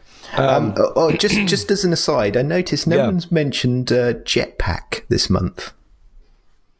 We should just bring it up just to bring it up, you know? I know. Maybe because your score was so high, that no- none of us could reach it. We did, I haven't. I haven't had time to go back, but I do want to try to beat your score. I don't remember what the what what you finally got to, but I'm I'm I'm ashamed because Jetpack's my jam. So I want to I want to represent the U.S. of A. here. Well, now I'm going to try to make you feel bad because we did mention Jetpack when we discussed the new Baggers in Space game. Oh, right. Okay. Well, I, I which is thought new. that was next on the list. So A it's new- kind of like yeah. doing a segue for a that. new Spectrum Next game, which I pre-ordered already, yeah. um, which is Jetpack inspired. We actually did touch on this already through the news. Um, Ah, right. but I- Okay. I bought I bought that and Warhawk and T- Tivarian, Tivarian, whatever that is. Uh, so I have those on their way, and I and I got Shadow over Hawksmith, the uh, Cthulhu inspired C64 game. Um, I also this game goes on sale all the time for 99 cents called War Theater. Have you heard of that, guys? I haven't heard of it. No. Um, so we got you and I, Eric, were really excited for um, uh, what was that Advanced Wars game? War, Advanced War Groove. War Groove, Yeah. and it was like twenty bucks, and we both kind of fell into the same thing. We loved it, and then it got to the point like three hours in, where it just got too long to beat Yep. a level. That's right. This War Theater game is made by I want to say it's a like a either Russian or Ukrainian development team, but they make all these plague games. Have you heard of like Plague Inc. or Plague? I've heard of it, but I don't I don't know much about it. it's, it's really cool art aesthetic, and the games haven't been terrific. Okay. But this game is. Oh, wow. Um, It's basically Advanced Wars. It goes on sales for nine ninety nine cents. It's a little rough around the edges. Okay. Like the GUI's not great. A lot of times you're like, like I can't, you can't figure out, you can't click on your character and see how far every character can attack until you're actually attacking. Yeah. Um, but I've put like five or six hours into this, To War it's, Theater. yeah, it's it's it's a really cool Advanced Wars style game that goes on sale for a buck um, on the Switch. I would recommend that. War Theater. um, okay. War And it Theater. may or I'm may going to not- make a note of that. Because I've Yeah. been I've been itching to buy some new Switch games. And it's really kind of dark and um, uh, bleak, I guess would be the word. It's kind of like dystopian future yeah. with these like neighboring animals that attack each other. You, you start as a rat queen Yeah. But anyways, it's uh, dude, it's actually pretty good. I'm I'm I'm enjoying it. We need to wrap this up before Cody completely loses his uh, throat here. Yeah. I, I've, He's I've got running to out of get voice. going in a minute anyway. So let's see what else we got here. Um, I Genesis Mini update is that I installed the latest version, which allows you to do Sega CD stuff. So on the main GUI, I can launch Master System, Genesis, 32X, and Sega CD games. What's that called again? The the s- Uh, software. Yeah. Um, Project Help me Luna. out here, Tim. Yes, Project Lunar. There you go. it's getting late here. Losing my mind. Um, but I installed that and I got it all dialed in perfectly. I can run any four of those games, which I think is pretty amazing for a mini. I mean, yes, you can install RetroArch, but and anyway, some of the games that I tried, the Sega CD games, because I haven't really explored that library, is the Terminator is actually a pretty decent platformer. Have Really? you ever played that? No, It's actually pretty neat. It's kind of Contra style. that's my um, jam right there. Yep. So I thought you might like that. And then I also played Final Fight, which I showed you the screenshots and you saw Cody on there. The best character The of any best character video game exactly. ever. One I'd recommend on the on the on the Sega CD or Mega CD is Keo Flying Squadron. Have you seen that one? Yes, I played that. I I, t- I posted some stuff on Twitter. Um, i- it's it's. I think you recommended that. I think you did, Tim, on Twitter. Yeah, and, yeah, and yeah, I, it could be. Yeah, because I, I, um, when I got my Mega CD, uh, that was one of the first things I fired up. And that, along with um, Jaguar X, XJ220, I love that racing game on the Mega CD. That's really cool. Kind of a cool Lotus style game. yeah. That's it. Yeah, exactly. Yeah, yeah. It's done, Ah. So, I yeah, think it's Tim, done I- by the same people, Magnetic Fields. That makes sense. Oh And no, I it's did Core. play it- It's Core. That one, yes. Core Design. Sorry, my bad. Yep. Uh, No, I, uh, so I mean, I'm exploring that, and I think there's some pretty amazing games on there from the Sega CD. It's kind of a bummer it was a failure. oh, that's that's that's right. Yeah, because um, Jaguar XJ220 and Thunderhawk were written by Sarah Jane Avery. oh wow! Really? Yes. Yeah. That's really awesome. Yeah. That's pr- pretty cool news there. That that kind That's of me, leads me. me into that leads me into one, one of the last things that I've got is that um, it, I don't think it was I don't think it's arrived yet, but um, I've been talking to Sarah Jane and she hasn't got a real Commodore 64 to develop on uh, to to run testing stuff on. Um, so I've sent her a Commodore 64C and uh, Rod's donated her an SD to E IEC. Um, Yeah, so that's- Wow. She's going to be using some of that stuff to to. Um, Where is she located? uh, she's in sort of like the uh, eastern side of England. Oh wow, okay. So Yeah. it's- the PAL stuff's all going to work out well for her, and then NTSC. NTSC. It looks like she's actually getting that all sorted now. So uh, Okay. because she's we because appreciate that. Yeah, Yeah. exactly. Yeah, because she's going over with the cartridge uh, for development for s- is it Soul Soul Force or I can't remember the name of the game now. Um, but that yeah, that that's going to be a big shoot 'em up. I think that's going to be a 512k that one. Oh, that game looks awesome. It does, doesn't absolutely. it? Yeah, It it just looks looks, amazing. amazing. Um, so yeah, so that's literally I sent that Saturday, I think. So that might be with her today. Um, so yeah, looking looking forward to her getting that, and uh, yeah, she'll be able to use that 64 and uh, d- develop games and test them out on that. So that's really That cool. is very cool. Well, hopefully, Right, okay, she'll guys, I've got to get a move on. Yep. feel free to do so. Okay, I'm right behind you. We're we're we're wrapping this up very quickly here because I got to Okay. get home too. It's almost midnight. Cool. All right. okay, thanks, th- guys. Thanks, Tim, for stopping in. And hey, hey, thank you very much for the BBC Micro. It And looks the amazing. snackies. And the candies and the magazines. I, I'm really looking forward to digging in this. And we're going to drink that beer next episode. Excellent, my pleasure, guys. All right. Have a good one. Right Appreciate on. Thanks it. a lot, Tim. Cheers, bye.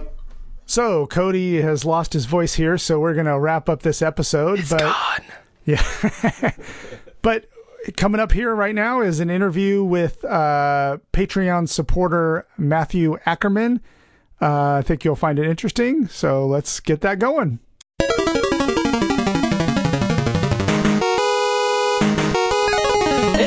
Interview time!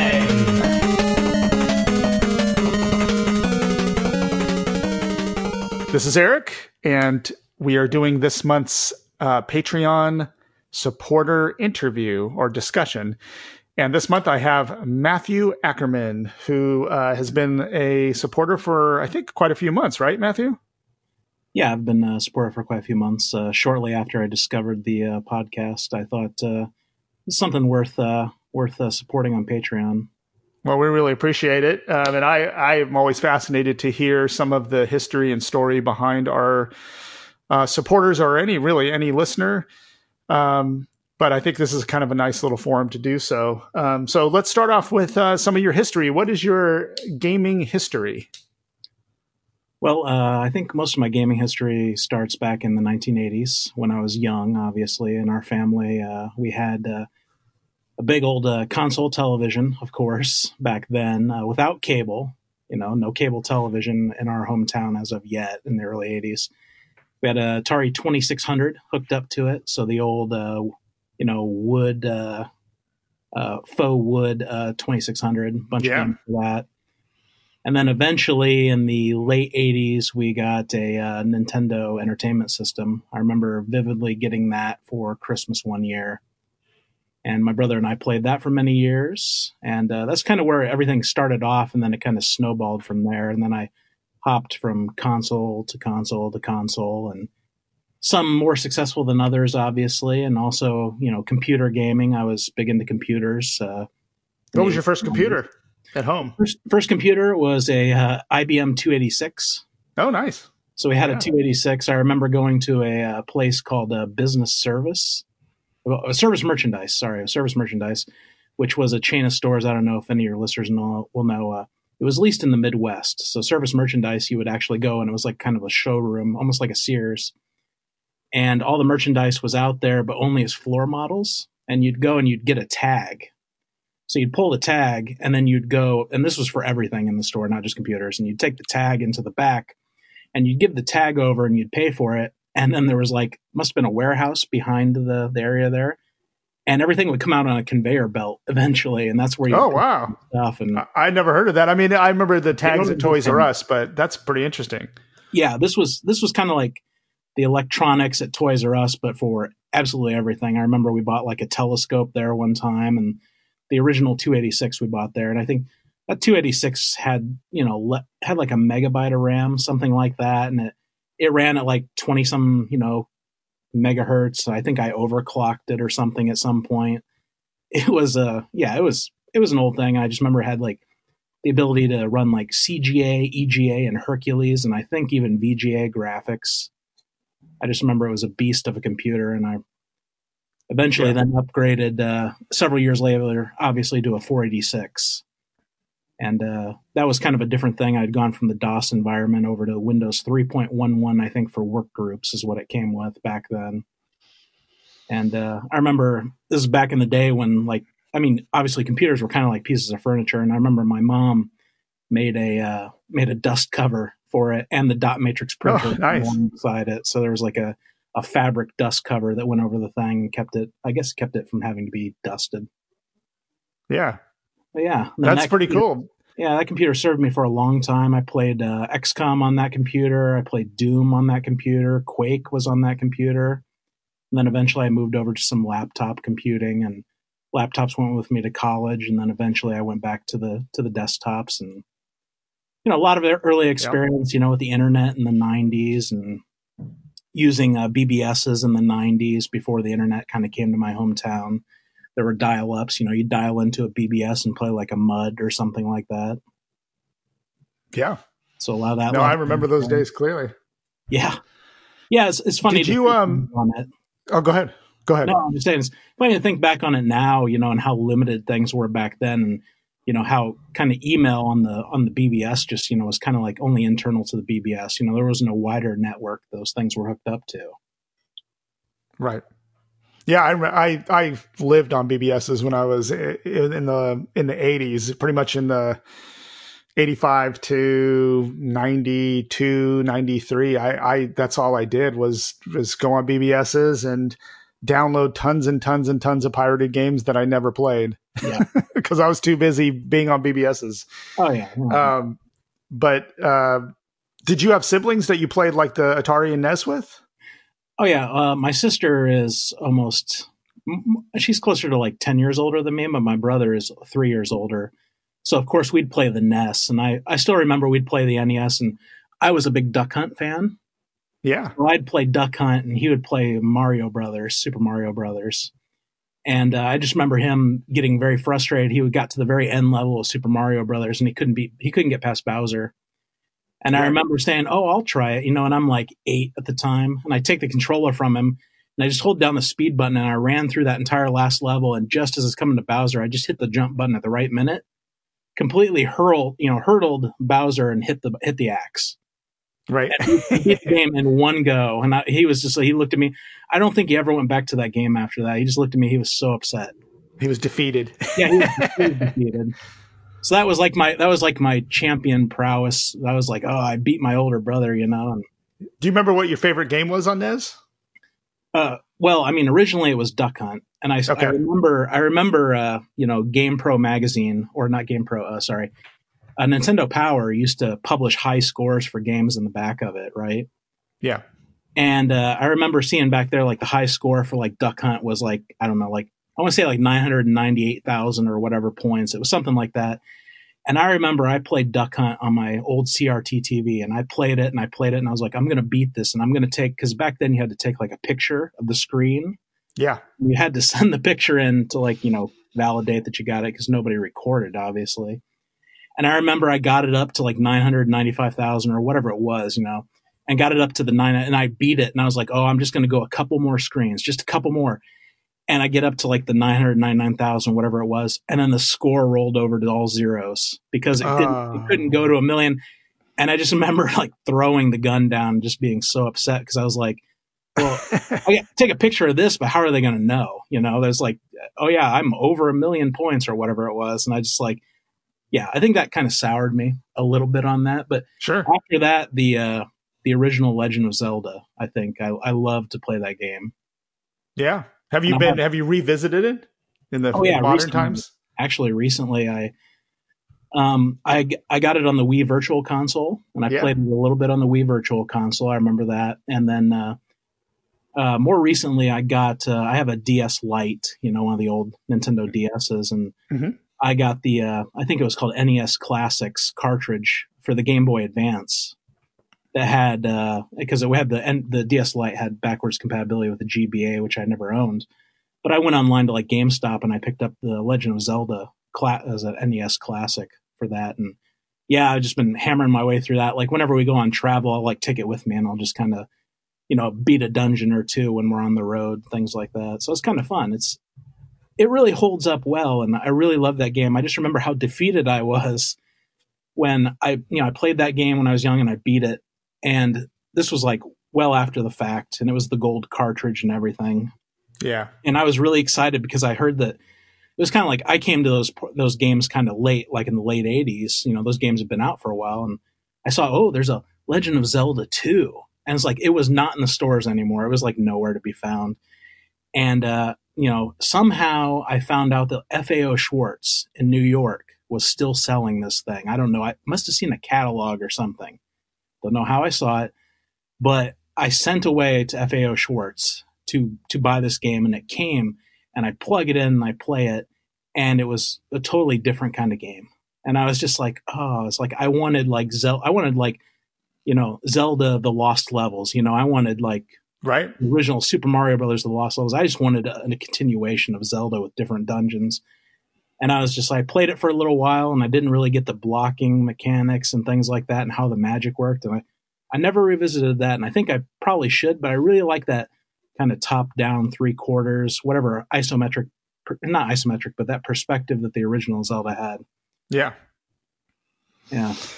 D- so do you have any modern consoles do you are you do you Oh, yeah. participate in the modern console gaming these days Sure. Sure. Uh, yeah. I which mean- ones do you have the modern consoles that we have, we have uh, the Xbox One. Mhm. Uh, so we got that maybe a year or two ago. And then this year for Christmas, I got my wife a Nintendo Switch. oh Not- nice yeah. not the new one, but the the older one that came with like the Mario Kart, you know, eight deluxe or whatever. yeah Because we had both been, you know, uh, let's say teenagers in the '90s, and so Nintendo 64 for me, it was Nintendo 64 is where I came to the Mario Kart, you know, region because I never had a Super Nintendo. okay I was a, I was a Sega Genesis guy. I had Sega Genesis, and then I, then I had Atari Jaguar, and Ooh, uh, nice Sega CD too. And so I had Sega Sega CD and Atari Jaguar before I moved on to PlayStation Two. But I never owned PlayStation or the uh, Super Nintendo. So for Super Nintendo, I never experienced things like Super Mario World. I never experienced you know the Mega Man. I think X games were on there, things like that. But I had had a Nintendo 64, so I, I knew Super Mario Kart 64 or Mario Kart 64, I guess was what it was called. And she had played Super Mario or Mario Kart, Super Mario Kart on the original E SNES and uh so we got this and we're like playing against each other and she's playing she's unlocking all the cups and doing all the different speed levels and things like that so we're really enjoying it it's a, it's a fun game to play and we, we only play against each other we don't play online i'm sure it has online functionality but we don't do that yeah i don't play online much anymore Yeah, I'm yeah. the- I'm- i i don't like getting defeated and then getting sworn at by a bunch of uh, little kids yeah you know i tried uh you know a couple years ago going back to like a first person shooter Mhm. my first person shooter experience was like doom doom 2 hexen quake quake 2 things like that and maybe a little bit of Yeah. halo because a buddy had an xbox back in the day and i the, just the twitch you know the twitch uh, you know nerve response that you need and how fast the kids are nowadays it's just it's not compatible with me being you know 40 years old now and so right yeah I, I gave that up a Well- long time ago yeah uh, do you have any Oh. favorite games on the switch so far yeah switch so far uh like i said i really like the mario kart um Mm-hmm. game and i'm just i've just cracked open luigi's mansion okay i think it's luigi's mansion it's, it's the new one Yep. the switch one Luigi, I really like Luigi's that. Mansion's three, I think it is. yeah that i think that's the one Yeah, um, i really like that because i'm a, i'm a real fan of like disney's uh, the haunted mansion yeah.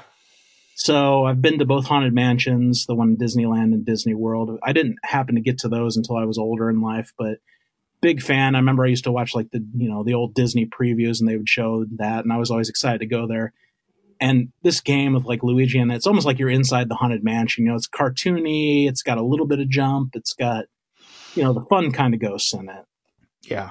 So it's a really it's a fun game to play, and I'm I'm enjoying it. And then I picked up a bunch of games around Christmas time, and I've kept them all in shrink, and I'm kind of like doling themselves out to me, you know, as we go along. Yeah. because I figure, you know, we got a bunch of these games that we got on sale, but I don't want to have this huge like selection of library to go through. And I'm also working. As you know, yeah, go ahead. I'm sorry, go ahead. no, you're fine. No, I was gonna say, as you know, like uh, Cody and I are big fans of the Switch. Like I, I, I don't think I boot up my Xbox, but once every month or so, and it always has a bunch of updates. And Yeah. I, I'm just tired of that. It's kind of refreshing. I really, I really think the Switch because I wasn't a big Nintendo guy um, in the past, and I just think the Switch is such a great platform. I mean, I, and I and I like the full one where you can dock it and use it on the TV or use it on the on to go, and we've taken it on trips. It's just so versatile. I, I mean, I'm loving it. And all the indie games on there. I- It's just I found so many great little cheap indie games that are amazing. Sure. Yeah, their eShop looks amazing. I've scrolled through a lot of those games and I've just been like overwhelmed, you know. Yeah. Some something in me makes me want to have physical cartridges Yep. because I you know, I've been through the thing where the system, you know, dies and then if you haven't downloaded the game or have it currently on the system, then you just don't have access like the Wii, you know. It's like Yeah. you know, you bought a bunch of games for the Wii, but the Wii internal storage at the beginning, obviously, before they had the SD card access, I think was so limited, you had to kind of swap things in and out Yeah. and towards the end i wasn't getting on the wii all that much and then they turned off the shop and now it's like well i bought games but i have no access to them Unless- Are you are you um, big into like modding your devices? Like I, I know I modded my Wii a, a while back where I could just kind of put games on it. I didn't have to use the shop anymore. Have, have Yeah. you done mods on consoles or anything like that? um I, i've done some mods on consoles and i've seen the the mod for the wii and i've gotten everything i need to do that i just haven't done it yet because there's a lot of like interesting games they released as kind of like wii only online wii games Mhm. only like Yeah. the Castlevania remake that they did, the like remastered, I think. I can't remember what the name of it was, but they did like a remastered Castlevania that was kind of a Wii only exclusive. They've never released anywhere else. And then um, they did one called like Space Invaders Strike Back or something like that.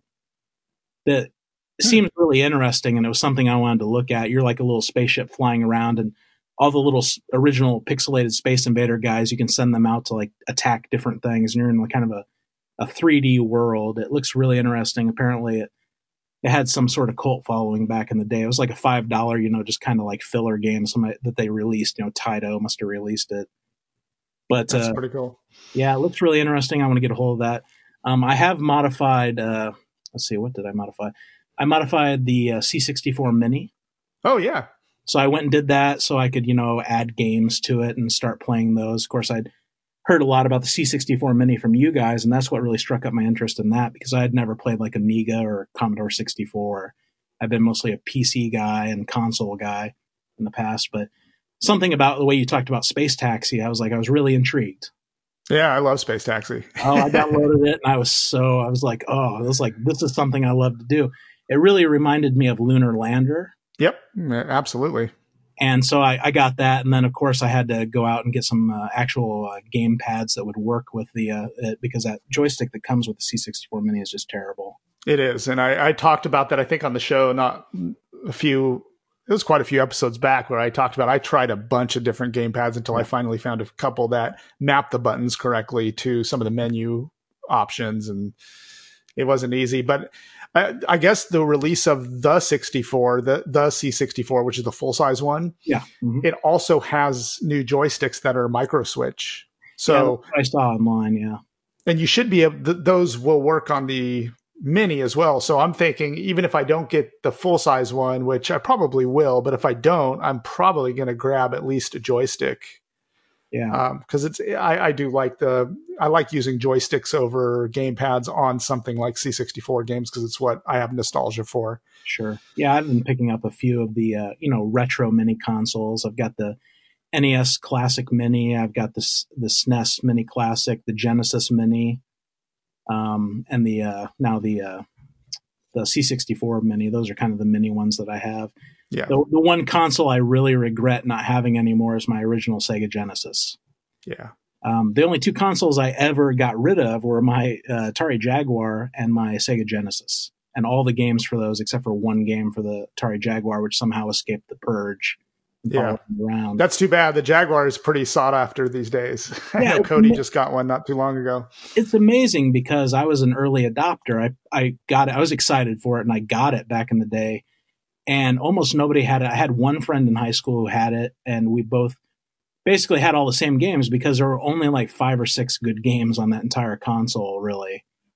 And I mean, you know, there might have been some more that we didn't get around to, but there was a lot of garbage on that system, and no, I, I don't want to say nobody, but there were a lot of diehards for it back in the day. But nobody was excited about that console except for the real diehards and even i kept you know the sega genesis around because there was obviously just a lot more plentiful games and stuff and like i said uh, for the for the jaguar i would say like you know I had like iron soldier and you know alien versus predator obviously and doom and you know those were and tempest 2000 which tempest 2000 was the game that i loved the most and probably Aliens versus Predator was the second most played game in my house for that. But Yeah. and I, I wish I wish I just had that console back just for Tempest 2000. Yeah. And I even know though it Co- didn't have a Co- spinner, it was it was so good with the joypad. It just it was so good. Yeah. Cody said he really liked Doom on there. He said it was a good version. I think he beat it Yeah. on there. Yeah, Doom Doom was really good, and it was it was interesting. It had the little keypad at the bottom with the keypad overlays, and I remember the overlay went on there and had all the uh, had every uh, button was a different weapon. Yeah. So it that would made be weapon handy. Switching immediate between the weapons. Yeah. so you didn't have to cycle through or anything like that. And then eventually, you know, they released the six button controller for it, you know, the advanced one. And eventually, it's just like it died. You know, it died. The Jaguar CD came out; those were barely out for a while. A few games came out for that, and then it passed away. And like I say, between that and my Genesis, I though really just regret not having the Genesis anymore. But I got one of those AT games, uh, Genesis, you know, little little little micro consoles that they released with a bunch of games on them Yep. and I got the one you know many years ago, the one that had the Genesis cartridge slot on the top, so it actually accepts cartridges now. Yeah. So I, I s- I can- remember seeing those. Yeah, so I can hook that up to uh my our modern TVs through an adapter, and um, I recently got Xeno Crisis, which Yeah. was a kickstarted I think game that came out. So it's a it's available on the Switch and like the Xbox 360 and stuff. But I got the the cartridge version of that for the Genesis because I specifically wanted to play a brand new Genesis game, you know, in 2019 at the time, and No, it's amazing. And I, I got it on Switch, but I thought about getting it for the Genesis as well. I just played it and thought it was great, but just never got around to to buying it on the Genesis. Um, Well, I'll tell you, it, I've I've got it on the Xbox 360 or Xbox One, sorry, as well, and that's the way to go. The modern consoles are the way to go on it because it's a twin stick shooter, yeah. and using buttons and a joypad for that kind of thing is difficult. It- Um, yeah, it really is. I, uh, Uh, I can't remember the game. I was just playing a game uh, with using a gamepad, to- and it was a twin stick thing, and you just had to use the buttons. It- oh, it was on the DS. It was uh, Geometry Wars on the DS. oh yeah, yeah, yeah, yep. and uh, it I've got it's that. better one. on the it's better on the 360 because that's where I originally played that game. Yeah, I remember playing playing that one. What I would do is I, I used the stylus at the bottom. I think the stylus controlled where you fired, and the joypad, the joy, uh, the pad controlled where you moved.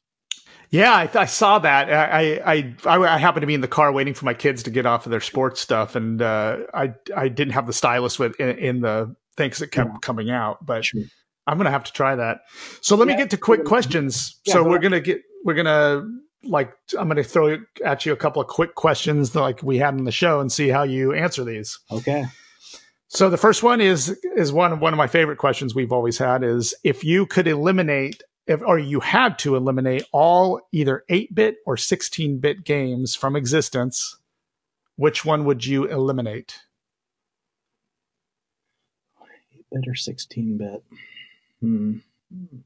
So it would be like a difference like either wipe out all the NES games or wipe out all the Genesis style games, all of 8-bit or all 16-bit. I suppose if I had to, I'd probably wipe out the 8 bit games. Okay? And I'd say that because the 16 bit games, um, they, it really was a generational shift, right? When you went from 8 bit to 16, you really saw the difference. I mean, I agree. the control uh, even in the control style and the the size of the games increased exponentially the the graphics the size of the sprites the depth of the games the control methods because now you had you know three or eight buttons whatever it was now depending on your controller your original controller and uh, the nes while it has some really classic games that i love and games i've gotten back to on the nes mini like metroid and you know the original super mario brothers and zelda it just didn't match the depth and Yeah. uh, and there's a lot of junk in, at both levels i'm not going to say that there's not but now when you go from a console you know generation to generation like even like xbox 360 let's say to xbox one although the graphics have changed the the, the types of games that they can do has not really changed it doesn't feel like there's no generational shift it's just hey we've we're throwing more polys at you or hey we've gone from 1080 to whatever you know p and it's like Yep. that's that's nice or we've integrated our online functionality and it's that's gotten better or you know those, those types of things and while i'm not knocking any of that stuff it's like i've had that for 10 years now Right. But No, I when- agree with you. I Yeah. agree with you. I mean, I think that I mean, I would just because of nostalgia, I'd probably keep 8-bit, but but I totally agree with you. Like uh, there's not like when I boot up my Xbox 360 and play games on there, I don't notice a giant shift in quality going to the Xbox 1. No, and the Xbox One has like backwards compatibility, and I bought on the Xbox One I bought uh, Panzer Dragoon Orta for Xbox 360, and I just play it on my Xbox One, and I'm like, yeah, I mean this this is just as good as any Xbox you know One game for just like a real shooter type thing, and it's like. Yeah, no, I mean the graphics are a little rougher around the edges and things like that, obviously, but yeah, no, I mean you don't you don't notice you're not like, well, this couldn't have possibly been done on the Xbox 360 Right. there's plenty of stuff on the Sega Genesis where like the Master System was not going to hack it, That's and, right. or the NES was not going to hack it. It's like take Street Fighter Two and and port it back to the NES. And while they, I think they did do a Street Fighter Two on the NES, I've never really seen it, but I've heard of something like that.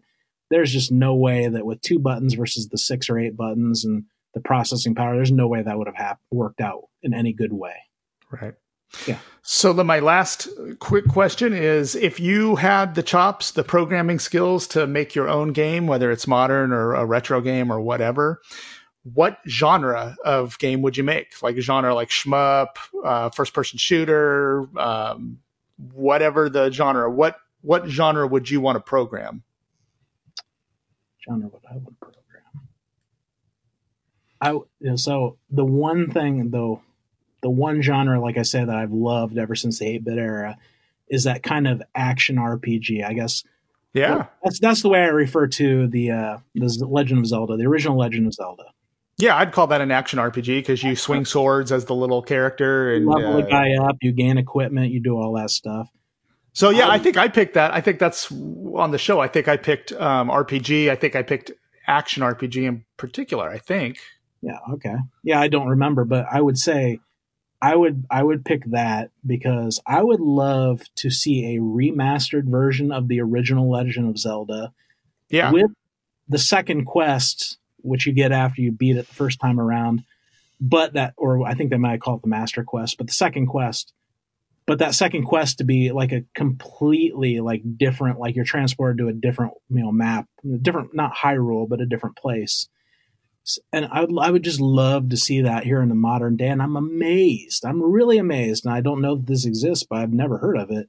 But they have not taken the original Legend of Zelda and remastered it for a modern console. I mean, what I was, re- I'm super hopeful that they might do that because um, one game I loved on my original Game Boy was Link's Awakening yeah. and they've taken that and they redid that on the Nintendo Switch and they remastered it and created it and I look at that and I have not bought it yet yet right but man if they could just do that for the original Legend of Zelda that would I don't know that would just blow my mind and I would love you know I'd love to be involved in that sort of thing Yeah, that would be cool. I, I, I- I think the same thing. Like I, I wondered why they picked Link's Awakening to do the first to do first, but I bet with its popularity, there's I, I can't I have to think that they're going to continue to do that.